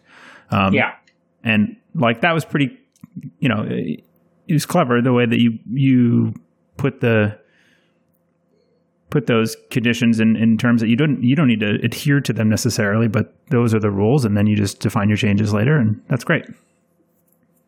Yeah, and, and the Detroit map, uh, so I'll say the Detroit map had purple spaces to begin with, and then we play tested it, and it, the game was over too quickly for what the Detroit map was trying to do. Uh, and I also ended up changing the uh, values, the, the, the way the values increment in the Detroit map in the stock market, so um, the stocks don't jump as much per space, which uh, kind of hurts the ability to put cash into the companies, which is important for that debt for that debt mechanism, mechanism working. So it's, it's all those kind of things can be tweaked, and I like tweaking that stuff. So that's why I like I don't have like a separate stock market track, for example, that just comes with everything. It has to have a different stock market for each um, for each map. Yeah, it defines a lot of the shape of the game with uh, especially the way the stations and the and the trains are the stations especially with the you know uh, your your Portugal map is wider. Um, so you know moving up to the next row to be able to put a station down or to buy multiple trains we didn't mention that. If you're in the second row you can buy two trains. If you're in the third row you can buy three trains. Um, in the in the Portugal map it's it takes longer to get to that second and third row because the, the thing's wider. But it sort of discourages you or at least doesn't encourage you to to do those things to play stations and to buy multiple trains um, whereas on the detroit map it's sort of the opposite. It's sort of skinnier and taller. Yeah. Um, so you you do that more naturally. Yeah uh, so so the portugal map one thing I, I, actually put in the rules is that it's not usually worth it to buy uh, to place stations on the portugal map there are cases where, where it is and that's basically me trying to circumvent people get on the table for the first time and they play the game and they they they token when they shouldn't and then they lose the game and they complain about it. Well, I put it in the rules that uh, this probably isn't a map you want to token on. There are cases where where where you will and where it can be very successful, but generally tokening is not great on the Portugal map. It's much easier to do it on that Detroit map because you recover value much more quickly as far relative to the spaces on the track, uh, because it's it's a a, a narrower and, and taller uh, uh, stock market. Um, and you also get, um, I think the, I think the Detroit map allows for uh, longer routes. I don't know if if uh, you guys ever saw a, a Chicago route, but um, we did uh, near the end of our. So we we've only played each map one time because um, we've had the the TTS available for a couple weeks, but Johnny just got married, so yeah. Um, Congratulations. We there's Johnny. Johnny's Johnny. Did we lose Johnny?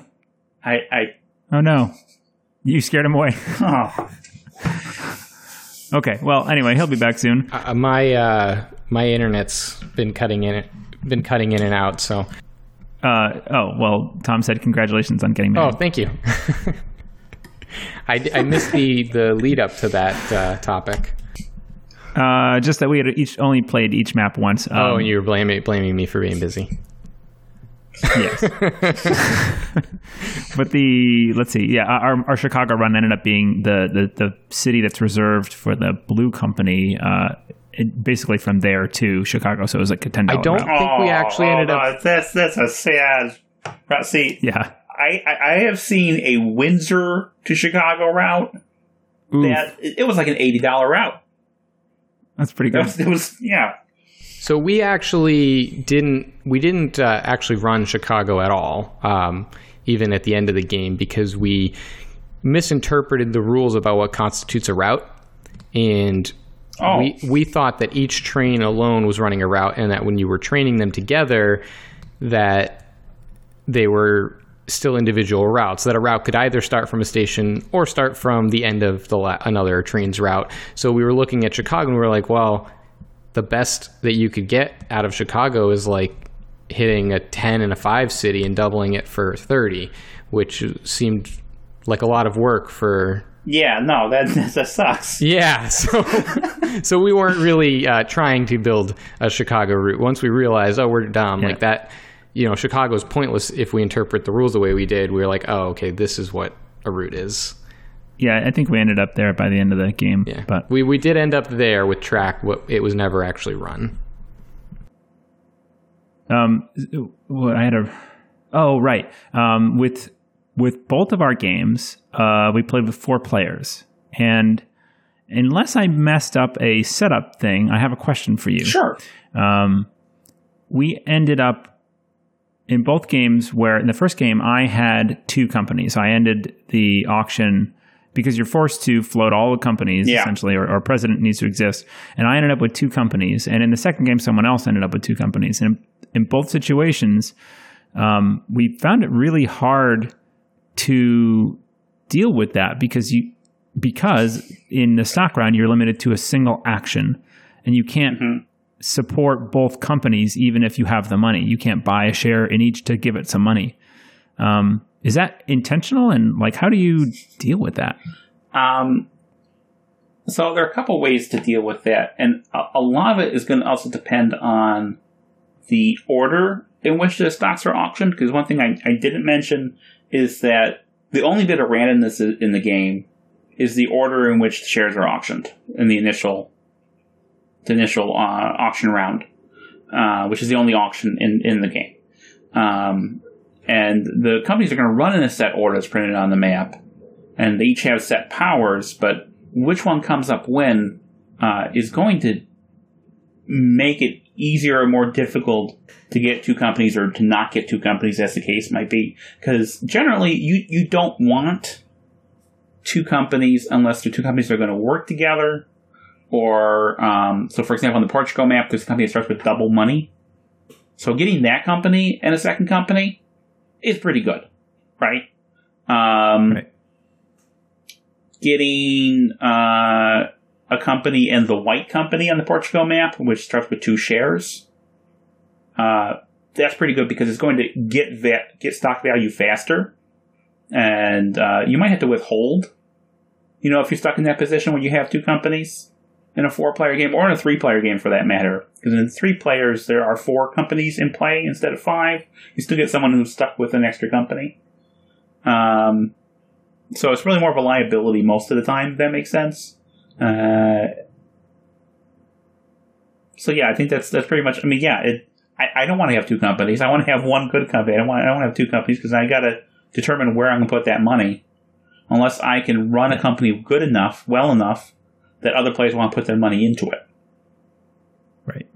Yeah. So I mean, uh, thank you for for that. I, am going to have to try and listen to that and reapply to our next plays. Um, I, I, did notice some shared DNA in this game. Obviously, with a with a, a, few other games that you have, like the the initial auction looks a little bit like the Irish Gauge auction, where the the winner starts the next one. Um, and uh, the Soo line, I can see some of the DNA of the Soo line where you you need to build track to be able to pay. Um, and one thing that I noticed from the Soo line uh, that was sort of missing from this is that feeling. It's it's a, it's a little present, but the feeling of like, oh my god, how am I going to avoid implosion? Um, which I think in the Soo line comes from the fact that most of the company's shares run out, and you can't get money in by buying shares. And in this game, it seemed, at least in our one play of each map, which is a very small sample set, but it seemed like there was there were enough shares present in the game so that you could you could keep getting money in and uh, and maybe this is just the shape of our play, but it didn't end up being that I think maybe one, I don't know, Johnny, do you remember if anybody's companies like imploded because they had to withhold and there was six shares that fell back for? Uh, no, I didn't. I didn't see that happen. I actually cut out, so I, I, I missed a bit of the conversation, but I did want to jump in about the two companies. Yeah. Um, so I actually ran both the blue and the yellow company in the Detroit map, and I ended up tying for the win um, in the end. And in that case, I actually thought it worked it worked fairly well because they were co-located essentially, or they were mm-hmm. adjacent to each other, and I used one company to fund some early track and then just let it fall back for the rest of the game and basically do nothing. But it, it you know, it had forty dollars in its initial treasury, and that was a lot of standard track that allowed me to get early big dividend payouts. Uh, and it didn't really hurt me that much to have one valueless share at the end of the game and one share that wasn't paying out during the game because I was making so much money off of the other company that basically got a jump start to its track. So I think there, while it may not be ideal, I do think there are some situations where having two companies can work okay. And the main reason why it worked less good than I wanted it to um, was because the second company was the yellow company which started with debt, and without yeah. buying another share of it, it could never move forward again. So it just exonerably moved back the whole game, and I decided rather than try to chase it, uh, I just let it go, uh, and it seemed to have done enough work up front. Yeah, the the yellow company is rubbish. Which uh, you know, and there are companies like the white companies on both maps can be hard to use well um, because they're like in the Portugal map, it's it's not near anything else, uh, and that but it has that that advantage where it has two stocks in the initial. You, you get a second shock, stock when you win the first one, so it's going to bump up uh, faster uh, because when you pay dividends, uh, it increases stock value by the number of shares sold or number of tokens gone. Because placing a station is also going to remove a token from that space. Um, but you know, you were asking about uh, Soo Line, uh, Eric, and um, so the thing with with Soo Line is that's a weird game. It's it's it's, it's a very weird and abrasive game, and it's that way on purpose. Like some of the reaction to Soo Line, uh, I mean, I get it, but there are people who are like, you know, there are less companies than there are players. I'm like, yeah, that's that's the point. That's that's I, I did that on purpose. I mean, you might not like it, uh, and this part of it is an experiment to see if it works. But I mean, that that was it wasn't like I didn't know what I was doing. I just did something weird, right? Can't you count, Tom? Come on. oh, so whoops. with with dual gauge, I, I'm trying to be not necessarily quote unquote normal, but much more within the acceptable bounds of, of train games, as it were. So there's Mm, less yeah. of that that wild, crazy Soo line drop nine spaces on the stock track kind of thing going on. And while there are some rubbish companies, they're not all rubbish. Where where I- I- Soo line, all the companies are rubbish. They're all terrible. Yeah, I, I, I, I don't know. I, I really uh, appreciate the tension in it's. It's sort of like you know, it's Russian roulette. It's uh, who's gonna have to eat this huge loss in stock value by the end of the game in the Soo line, and, and dodging the bullet is, um, it's fun. Uh, Now, one thing that has happened uh, in, in playtesting for dual gauge is there, and this happens more on the Portugal map, um, is where someone's trains will be rusted out from underneath them while they're in the junk stock area where they can't uh, buy trains. Right. So, so for those who are listening, uh, the junk stock are basically the bottom, what five or six, it depends. Yeah. There's certain colored stock at the top left or the the lowest area of the stock market, and like I said earlier, you have to move back to buy trains in this game on the stock value. Well, no matter where you are in there, you can never buy a train um, in if you're in that. So you have to pay dividends and move forward to push out of it or have stock bought in your company or whatever somehow move move your track forward your stock value forward to be able to buy a train there uh, and of course people don't really want to buy a train in a company that has no ability to or buy, buy stock in a company that has no ability to buy a train so you Yeah. you get into a pickle Because at the end of the game, uh, if you're still in that area, the stock is worthless. So you definitely don't want to put money into it for, for no reason. Now, I, I have seen people dig out of it where people kind of are more cooperative and they each buy a share. Uh, and that's usually because the person who's mostly invested in that company isn't going to win anyway. So they're not, Yeah. you know, they're not, they're not helping someone win. They're helping you, you know, they're like, well, we can get a bit of, bit of value, get some dividends out of this. Um, I do want to mention because, uh, so I, want to, I want to ask you guys a question about, about the trains. Uh, cause this is something that I, I, I like to ask 18xx players. Um, how, so did it make sense the way the trains run? Because I, I have people who feel like the two trains should run two spaces and the three trains should run three. And I have it printed on the Sure. map. That's not how it goes, but Yeah, no, I thought you were very clear. So, uh, for listeners, the, the the trains in this game have you know two trains, three trains, four trains, and five trains, five T's, uh, and each one of them, that number just represents the cost. And you're very clear about this in the rules. And you're like, you, the first time I've ever even seen this in a rulebook, where you say, "Let me say that again," because it's important, which I appreciate. Um, you know, the the two train, it can either be a standard or a, or a narrow gauge train, and standard trains, no matter what numbers on there, they only visit two two places on the map between two locations and get revenue from those. And then the standards visit three, and um, you can daisy chain them together uh, to get a longer route. But every time you you overlap, you lose one of those stations from being hit. So yeah, I thought it was clear. It's Okay. it definitely goes against the the heuristic that people are used to with with these games. Um, you know, I paid more money for this train; it should run further, and it represents better technology, so it should go further. But I mean, it's a game; you've defined the rules, and they're they're perfectly clear. So. Okay, I just I, I'm expecting a lot of questions about that. I, I think even though I put it in the rules, and put it on the map. I, I I've got a lot of questions already, so I'm expecting a lot of questions. Because the thing is, it's not an 18xx game, right? I mean, it, Right, right. I, I definitely borrowed some of the language or elements of it. I even called the little towns dits, but I'm not making Appreciated. I'm not making an 18xx game or an 18xx light game. You know, it, it's its own thing. I think the thing, really, the thing from 18xx that that I kind of drew the most from with this is the ability to have shared track.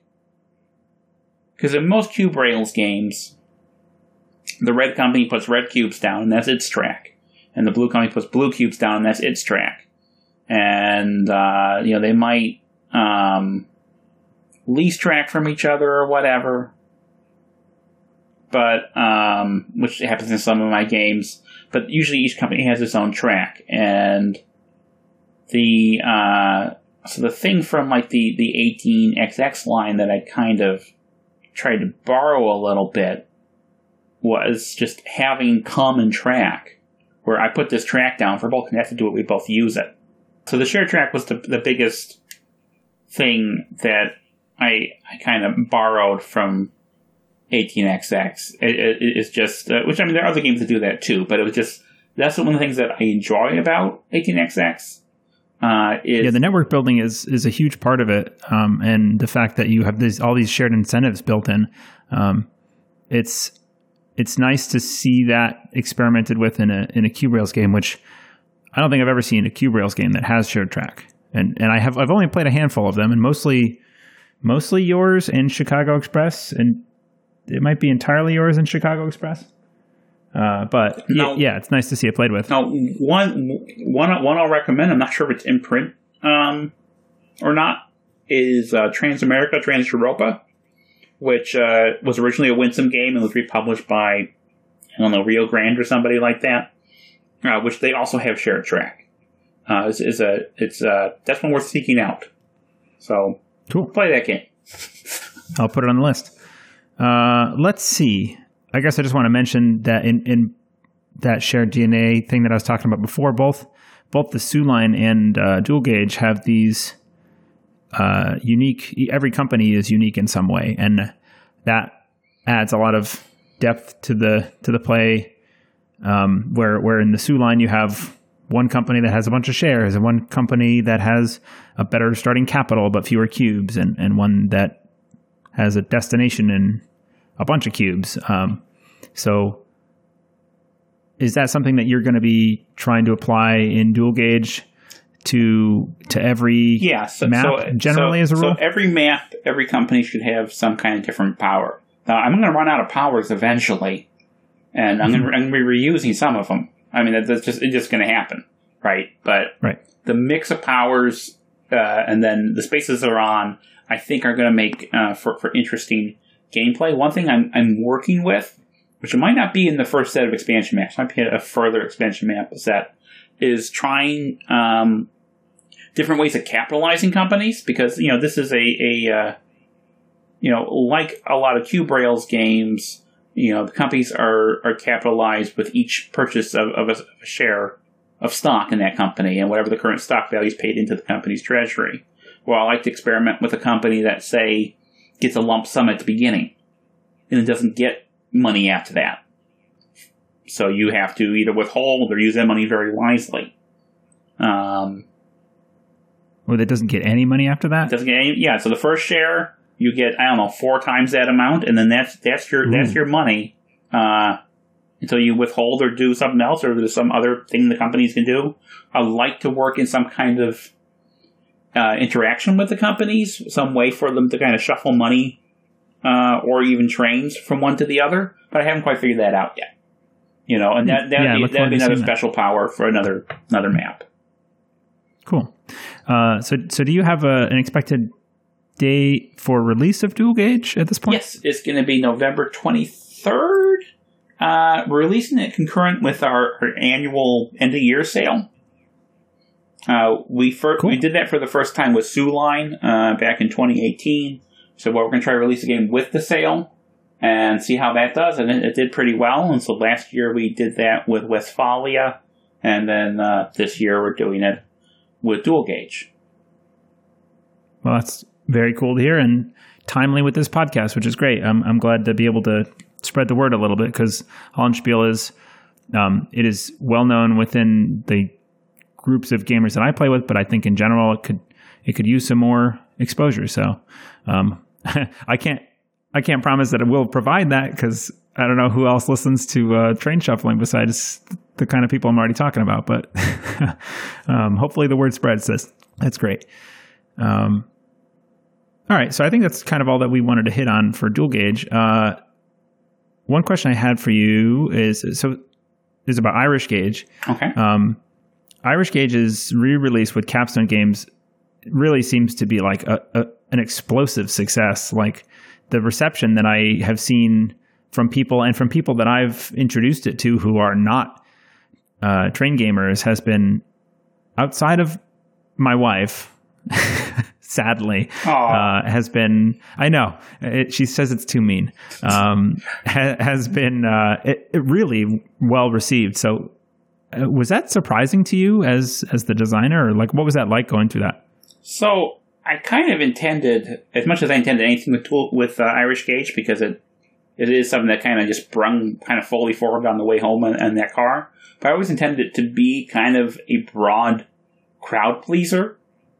Like like of all the Winsome games I did, and I did five. Hang on. I have. I did a little research. I have Northern Pacific, Irish Gauge, Trans Siberian Railroad, Iberian Iberian Gauge, London, and Okay, I did Northwestern, five, yeah. Um, and that's it. So uh, of the five, like that's the one that I, I that I was sure was going to be like a big hit and and get licensed. In fact, I was a little surprised when Northern Pacific and Trans Siberian were licensed first by Rio Grande, because like Irish Gauge is right there. This is the big crowd pleaser. uh, you know, Trans Siberian, which uh, is coming out from Rio uh, either later this year or early next year. Um, I mean, that's that's kind of a weird. That's probably my weirdest of the Winsome games I did, really. Um, so it'd be very interesting to see how how that's received. Where Irish Gauge uh, is very much a kind of an introductory game, a broad crowd pleasing game. Um, it's kind of. I, I don't want to sell it short, but it's kind of like bumper bowling compared to Chicago Express being bowling. You know, it's just it, it has a it makes it a little safer for the players with the way that um, the stock values have have set par have set face values. Not that people can't fall behind, because one of the first things that I, I started hearing people was like, uh, "I didn't do well in the beginning, and then I couldn't catch up. Uh, I think the game has a runaway leader problem." And I was like, "Well, that's that's the game. That's Yeah, that's, that's I- I think that's- that's generally what's been- What- you know." Um, yeah. The, the the people that I have played this with, where they don't necessarily uh, love it, like my wife, who I'm looking at right now, is that is that sometimes you can get into that position where you you're sort of stuck and you have no way out of like okay my company isn't doing great and i have less money than you and you're just going to keep getting more money and but you know that's uh that's part of a lot of the games that i that i really like and something that you sort of learn to deal with event sometimes you're just going to be in the dump and that's the way the game's going to go Yeah, but I so I I, I always figured it, it would you know if it got licensed that it would be successful. Uh, I didn't anticipate it being this successful. I mean, it, it sold more copies than anything else that I've done. It, it is my best selling game. yeah Uh, i'm i'm happy uh on a i guess maybe well, whatever. I, I'm happy that you didn't sell it or license it right away because the the end product, obviously, with uh, you know you know tools contributions uh, and you know the I know Travis Hill did a little editing on the rules or maybe formatting at the very least to make it the front and back. Yeah. all the little all the pieces are lining up there to make it very easy to like put in front of someone who normally would look at a train game and go, eh, no, why trains really? You know, like th- that person might see Irish Gauge and go, okay, what's that? Oh, like oh, that, yeah. that looks cool. And, and, and Capstone did did a phenomenal job with it, and they were a pleasure to work with. Um, as far as a non Hollandspiele publisher, they're the ones I've enjoyed working with the most. And I mean, other than Winsome, I guess. So, but as far as a big publisher, uh, Capstone's the one I enjoyed working with the most, and it it definitely seems to have paid off, and it seems like uh, uh, there's like a renewed interest uh, in in in the Cube Rails games.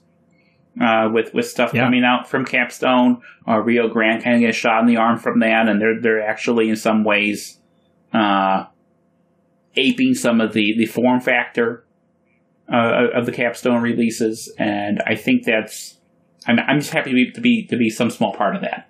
You know that that's really yeah, great. I, I think it's great. I'm seeing people uh, like on on Twitter and and a person in our uh, Discord for our patrons. They're designing. They're just trying their shot at designing games, and I uh, at, at, Oh, at awesome. Games, um, which is that can only be good. So that's great. I'm I'm excited for that. And I, also, if listeners don't know. Um, uh, Irish Gauge is part of the the Iron Rails series from Capstone. There have been two so far. Irish Gauge and uh, Ride the Rails, and and a third, which is coming out, is also your design, Yes. right? And that's um, Siberian Gauge, or wait, sorry, Iberian Uh, Iberian Gauge. Gauge. Yeah. yeah, I got mixed up. Um, which I haven't played, uh, and I'm very excited to to see that published because I want to play that very badly. Yeah, I I mean I, I like all of them, but I really like that one because what's cool about it is that uh, the shares that that you buy they're numbered. So the first share for red is is number one, the second share is number two, and during the the company's turn, uh, each player that owns a share places one cube for that company in that order. So it, it, it's kind of uh, a, a neat take on the shared incentives and on kind of cooperative play patterns, which is something I became a lot more interested in uh, starting around the time of, of that game and, and also Trans Siberian Railroad to a degree, where it's not just about like the hate play, but about uh, working together while still trying to work primarily for yourself. Um, which is which, Yeah, is- I don't which is where the track leasing comes in, you know, frankly.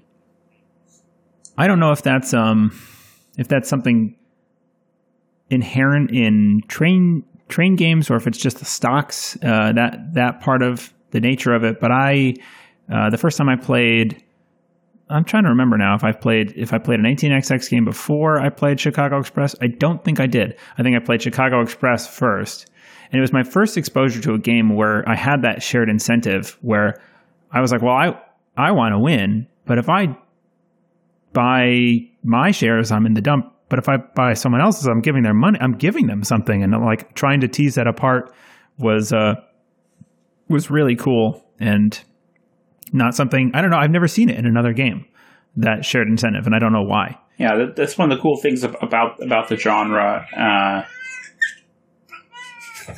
that's one of the cool things about the genre, and um, it's also one of the elements I think that I, I, I wanted to emphasize more. Because one thing with Chicago Express is after you played one or two games of it, um, you don't really cooperate an- anymore.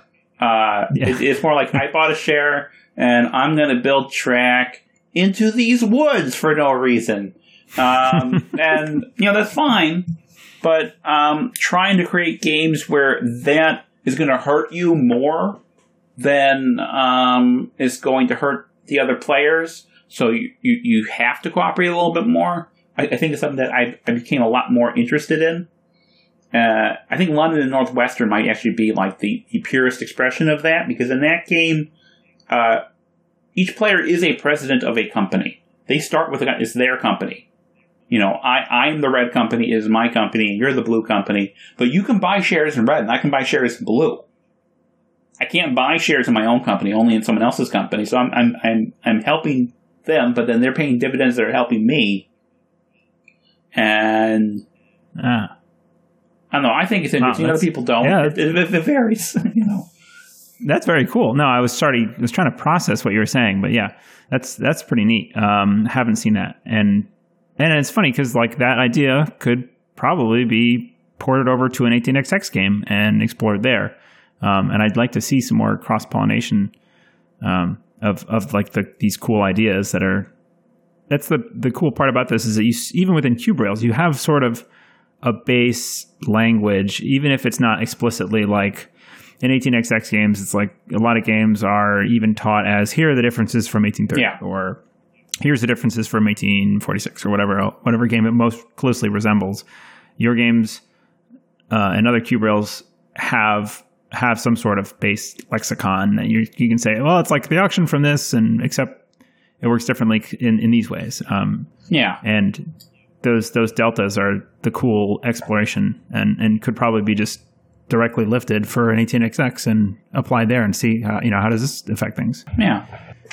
i did have one listener question not uh, actually this is a reddit user question procrastinator Oh boy. 123 uh, asks how do you decide whether a game will be a shared dilution game like irish gauge or dual gauge uh, oh, oh that's johnny's insertion uh, or not like in Soo Line. Um, where where like yeah. buying a share dilutes the payout versus uh, not. Um, really, it's so I, I've mostly done shared dilution games. Um, London Northwestern wasn't because of the weird way it works, and then Soo Line wasn't. Um, I don't remember why Soo Line wasn't. I just, I guess I just it just didn't feel like it worked for what I was. Oh, because um, the way so Soo Line, I think. I could be wrong on this. Don't quote me, but I think that was the first game I had with withholding, and I just didn't want to deal with the math. Oh yeah, Yeah. Soo Line, the track is is per share. So per share pays out this much. So the more shares are out, the more money the company is is, is giving, but it gets ten times that amount when it withholds. So I think that was just it just worked for Soo Line. Uh, dual gauge, I went to share dilution, um, mostly because uh, the shares and the tokens, the stations, are the same uh, pieces of wood, and so uh, the more stations that are out, um, there's you know it decreases the number of shares that can be uh, diluted. You know, um, Right, right. so I think it just it just felt right for that. I'm, I'm sure other games I might approach it differently because again I have to Yeah, do so- a new game every year. Um, so It, right. It's, it sounds like you. It's sort of like almost a purely mechanical or logistical kind of decision um, based on the rest of the game in, in you know how it's played out and how you calculate your revenue and yeah, and, and like in the case of dual gauge, you said the the, the tokens. Okay. yeah. That's- I'm not sure yet. Mary and I have been discussing. I'm not sure yet if Dinosaur Gauge is going to be a shared dilution game or not. Uh, you know, it's something that we have to figure out and see what works best for the game and, and what we're trying to do. And you know, I think part of it too with Soo Line is it already is a pretty weird game. I don't want to add division on top of it. Right. Yeah. Yeah. Less math is good, and you know, in general, I think uh, doesn't scare people off as much. So a, a lot of these questions, it, it, it sort of feels to me like um, it, I'm reminded of an instance where I used to listen to a lot of uh, Barenaked Ladies, and at some point they had some sort of like an ask me anything thing, and I asked, I remember asking, how do you write your songs? because I wanted to be able to write songs that had like I don't know lyrics or whatever that was similar to that. Um, and I realized they never answered it, but I, I realized later that like what a what a stupid question that is, um, because I, I really doubt that anyone has the same process. Like I don't think every song was like okay, we sit down and we do step A for song, or in step B. It doesn't happen like that. It happens a lot more organically, Oh yeah, and I think the game design is probably the same. So a lot of these questions are sort of like, eh, No, I, I, don't mean, but I, I understand the curiosity behind the questions, and and, Yeah. and there's certainly cases where, you know, where I can articulate things more than others. Like people ask me why can I only buy one share? Because uh, a common feature of my games that have a division between operating rounds and stock rounds is that in the stock round you get one shot to buy a share, and you don't get multiple shots to do so. And some people really hate that. A lot of people really hate that, but I, I find it really interesting because that makes that decision count so much more and so much more agonizing. And people ask why they can't sell their shares. I had a, I had a playtester, uh, one of my oldest friends. You know, would have her over to playtest with us, and every game that she, every Trent game she played with us, she wanted to sell her shares, and and eventually I started like trying to work in selling your shares into the game, and I always ended up taking it out, and she was very upset with that.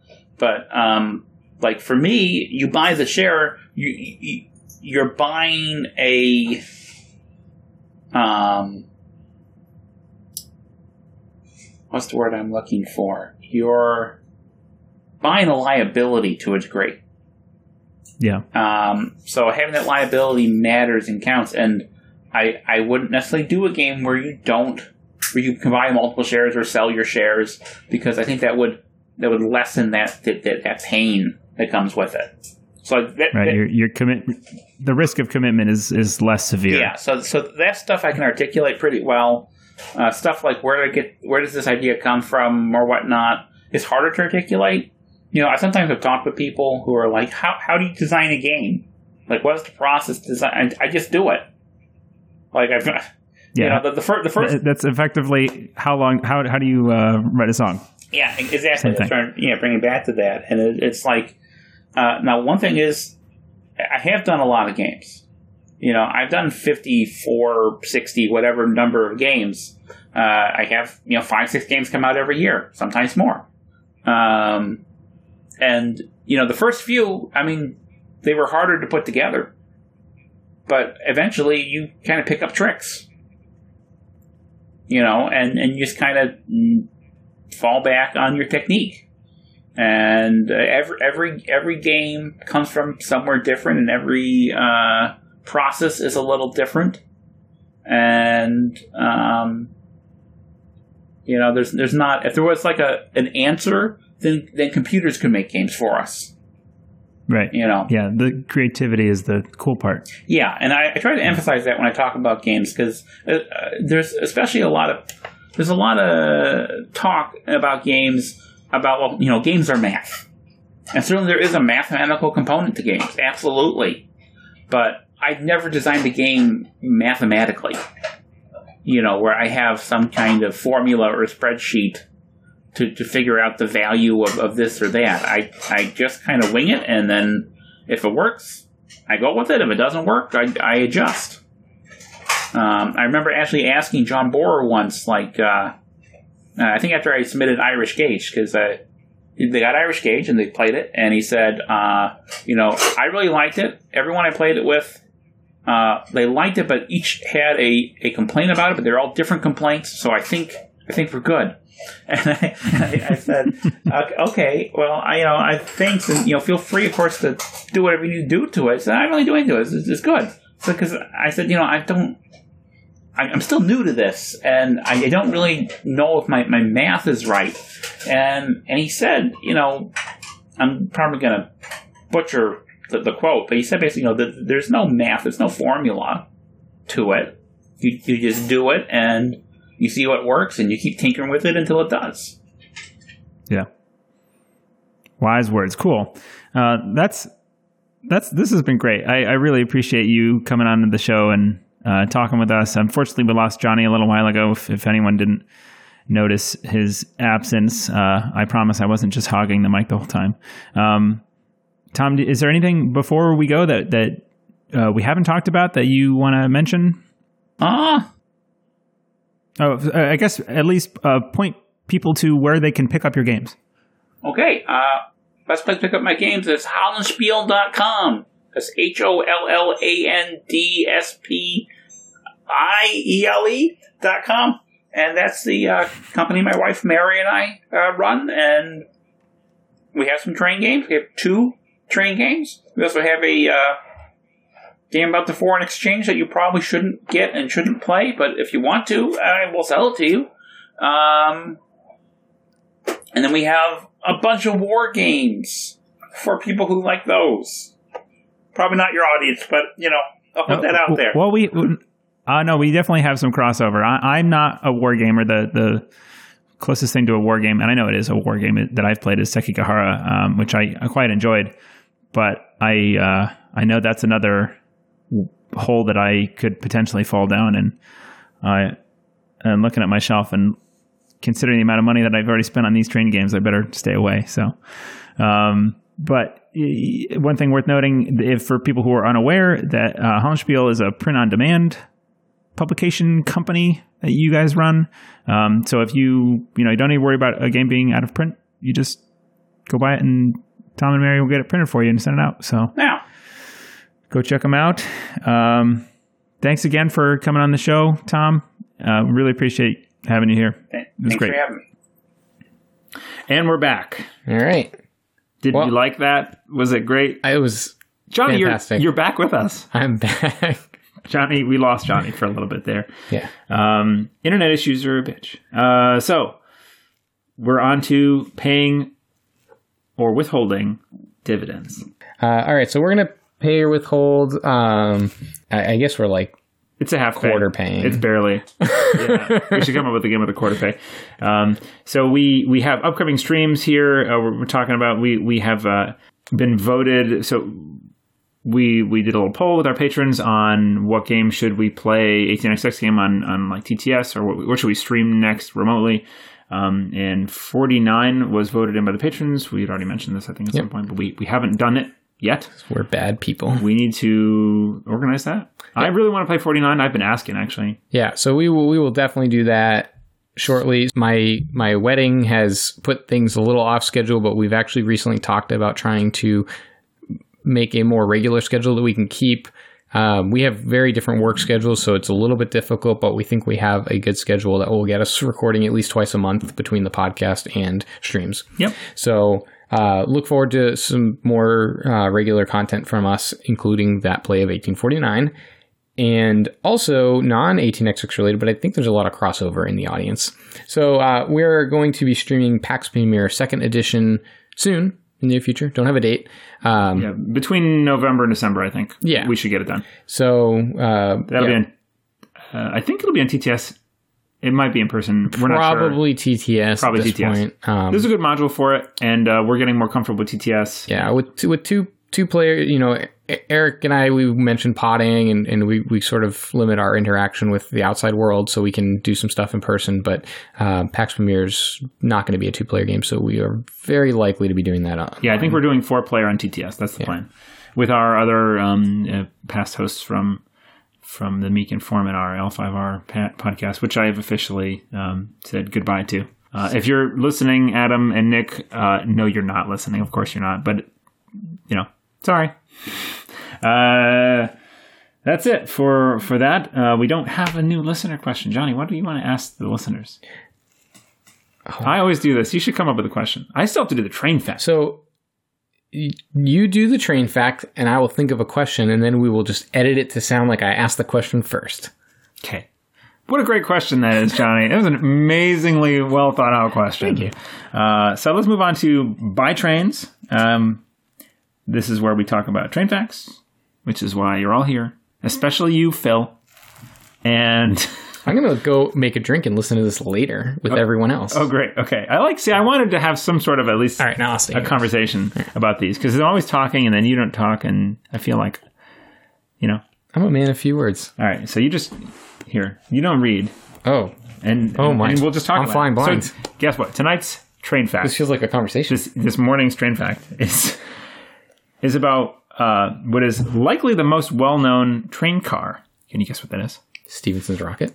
No, no, no, not like a specific one, but like within a, a locomotive, a generic locomotive. What is the train car you think most people know about? The caboose. The caboose. That is right. That's see. Wow, I got Good it. job. Now we're having a conversation. uh, the name. So we're going to talk about the caboose. First of all, its name. Um, the caboose. The name caboose is actually derived from the Dutch word kombuis. Kombuis. Spelled K O M B U I S. Kombuis, uh, and is actually a nautical uh, term, or it has nautical origins. A caboose was originally the name of a small ship's kitchen or a galley, and the term was also applied to the cast iron stove used for cooking on deck. Uh, sometime in the 1870s, 1780s, there's evidence in uh, a, a marine dictionary that the word was used to describe a small wood hut aboard a ship that covered the stove or housed. Now, Johnny, you might be asking yourself, myself, why would a wood hut end up being the name that we use to call a caboose? And the answer is because that's essentially what the first caboose cars were wooden huts built on flatbeds. Uh, so back in like the 1830s, when I first started this, or first started really having like rails in in the U.S. anyway, around that time, they provided shelter for railway workers, and officers would do their paperwork in them, as well as the the rail workers watching the rest of the train for like dragging equipment or load shift, where if they had coal in a car or something like that. Freight trains, if the sh- the the load shifted, it could actually cause derailment. So they would watch for that um, from the caboose. Cool. That is cool. See, is now cool. we're having a conversation Yeah. because you said the word cool. um, Railroads often repurposed old rail cars into cabooses since they didn't have as strict requirements for their operational quality. So, like, you know, you could use an old shitty car that was falling apart um, for a caboose because it wasn't a revenue car or revenue equipment or something. I don't know. Eventually, the, ca- the caboose. So, hmm, interesting thing. I don't know how often you see a train these days, but cabooses are not really used anymore. There's no more cabooses, really, unless they're like on a decorative train or something. And that is because um, until around the 1980s, uh, oh, I'm sorry. Before I move into that, I've often wondered when I see a train why there's no why caboose. there's well, I'm going to answer that question for you today. Uh, eventually, the the caboose actually became the home for for workers on like long freight trips. So if they were like going across the country or, or something like that, all the workers would actually live in the caboose, okay. Um, or at least overnight there or whatever. And it was you know an office and all those, all those other things, It had Um, a kitchen, right? and a, and a kitchen. Yeah. Um, The important part for somebody like me that likes food. Right. Railway aficionados will be aware that you generally don't see cabooses anymore, and that's because until the 1980s, freight trains were required for safety reasons to have cabooses because they were like looking out for all these problems. Uh, but uh, to have cabooses, and yes, the plural is unfortunately cabooses and not the clearly superior choice caboose, which I would love. Um, new labor agreements meant that reduced crew hours meant onboard lodging wasn't wasn't required for the crew anymore because in the 1980s they- they made new laws that said you can't have the same crew going across the country for weeks. That's ridiculous. So they said you have to change out your crew to be more local to make it more you know hospitable for the crew workers. So they didn't need to live there anymore. I thought you were going to say something the opposite, like the the people with the money got the lawmakers to change the regulations that It way could've gone either have, way. so that way they Yeah. wouldn't have to pay people to watch out for safety issues. Yeah, no. In the 80s, they, they decided to change it. So, uh, and then at the same time, computers meant, um, you know, no paperwork was needed to do. Like they used to use these as little mobile offices. They didn't really need to do paperwork on the on the on the uh, caboose anymore. And remote safety monitoring equipment replaced the aspect of like them looking out for shit. So Computers replace people. they got ATMs replace bank tellers. yeah, they got retired for that reason. Um, also, the train car that is down the road from me at the rail trail that I've taken a picture of and put on a Twitter account, that is a caboose, even though it is blue.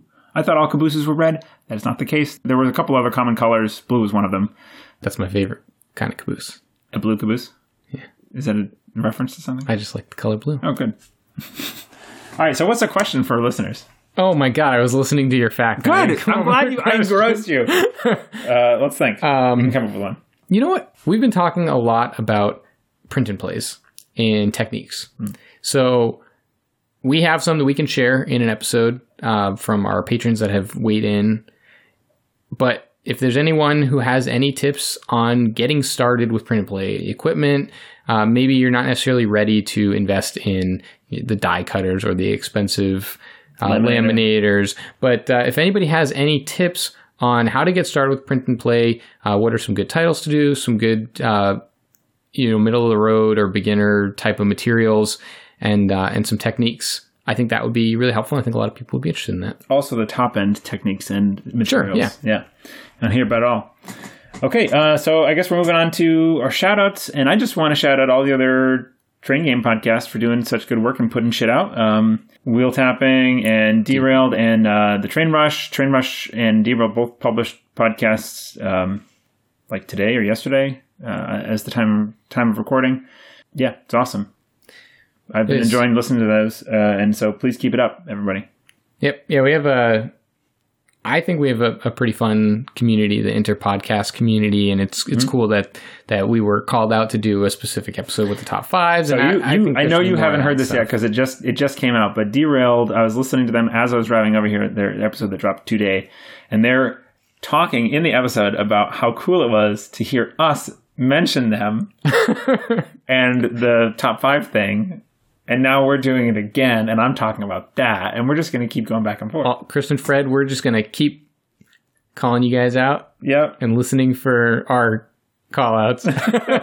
so, yeah, cool. All right. Well, I think See how that's, long it takes the uh, Soundwaves to travel all the way to South Africa. it depends on how long I take to edit it. Uh, how any other shout outs from you, Johnny? Uh, no, I, I mean, I think we've covered it. We've got the podcasts, our patrons. Those are the people that matter. So This is going to be a two hour and 40 something minute. yeah, I mean, honestly, shout out to anybody who got through this whole episode Yeah. because that, You're the real star. yeah, Yeah. kudos. Kudos. All right. Well, um, remember, what's the cool thing you said about Rust? Oh, it was uh, shuffle up. It was shuffle up and rust, but I think it should be like shuffle up and steel because then it sounds more like shuffle up and deal. Shuffle trains and steel companies. No, I don't know. I liked your thing about Rust. it was just shuffle trains and rust. That's not. Shuff, shuffle and rust 'em. I don't know. We're, I was trying to riff on the shuffle up and deal thing. yeah, we're still 16 trains. episodes in, and uh, I don't know. P- buy your trains and pay your divs. All that rolls right off the tongue. it just feels I mean, when you say anything a hundred times, it's going to roll off the tongue. kind of stupid. I don't really like it anymore. So, um, I don't know. Send your send your recommendations in for what our cool outro should be, so we don't need to be creative. But shuffle up and rest. Good night, everybody. Good night, guys.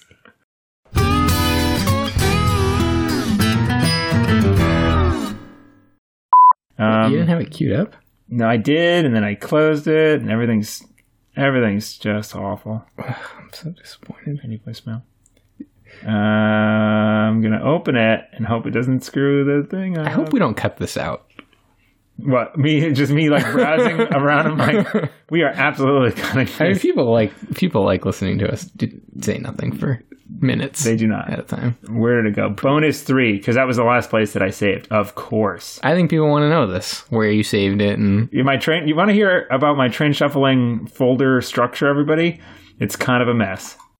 Boom! We did it. Great Mic time. drop. Mike. you need to back away from this table. You are going to bump this shit. Back away, Johnny. I'm serious. We, nobody wants to hear I'm that fine. bumping. Your knees were my knees were millimeters away. I knew exactly how far my knees were. Okay. They were centimeters away. Centimeters away. Wait, oh, train chugging. train chugging. Whoa! Welcome to train chugging, everybody. All right, rebranding. Getting some good. Let's rebrand again. you didn't do enough of that.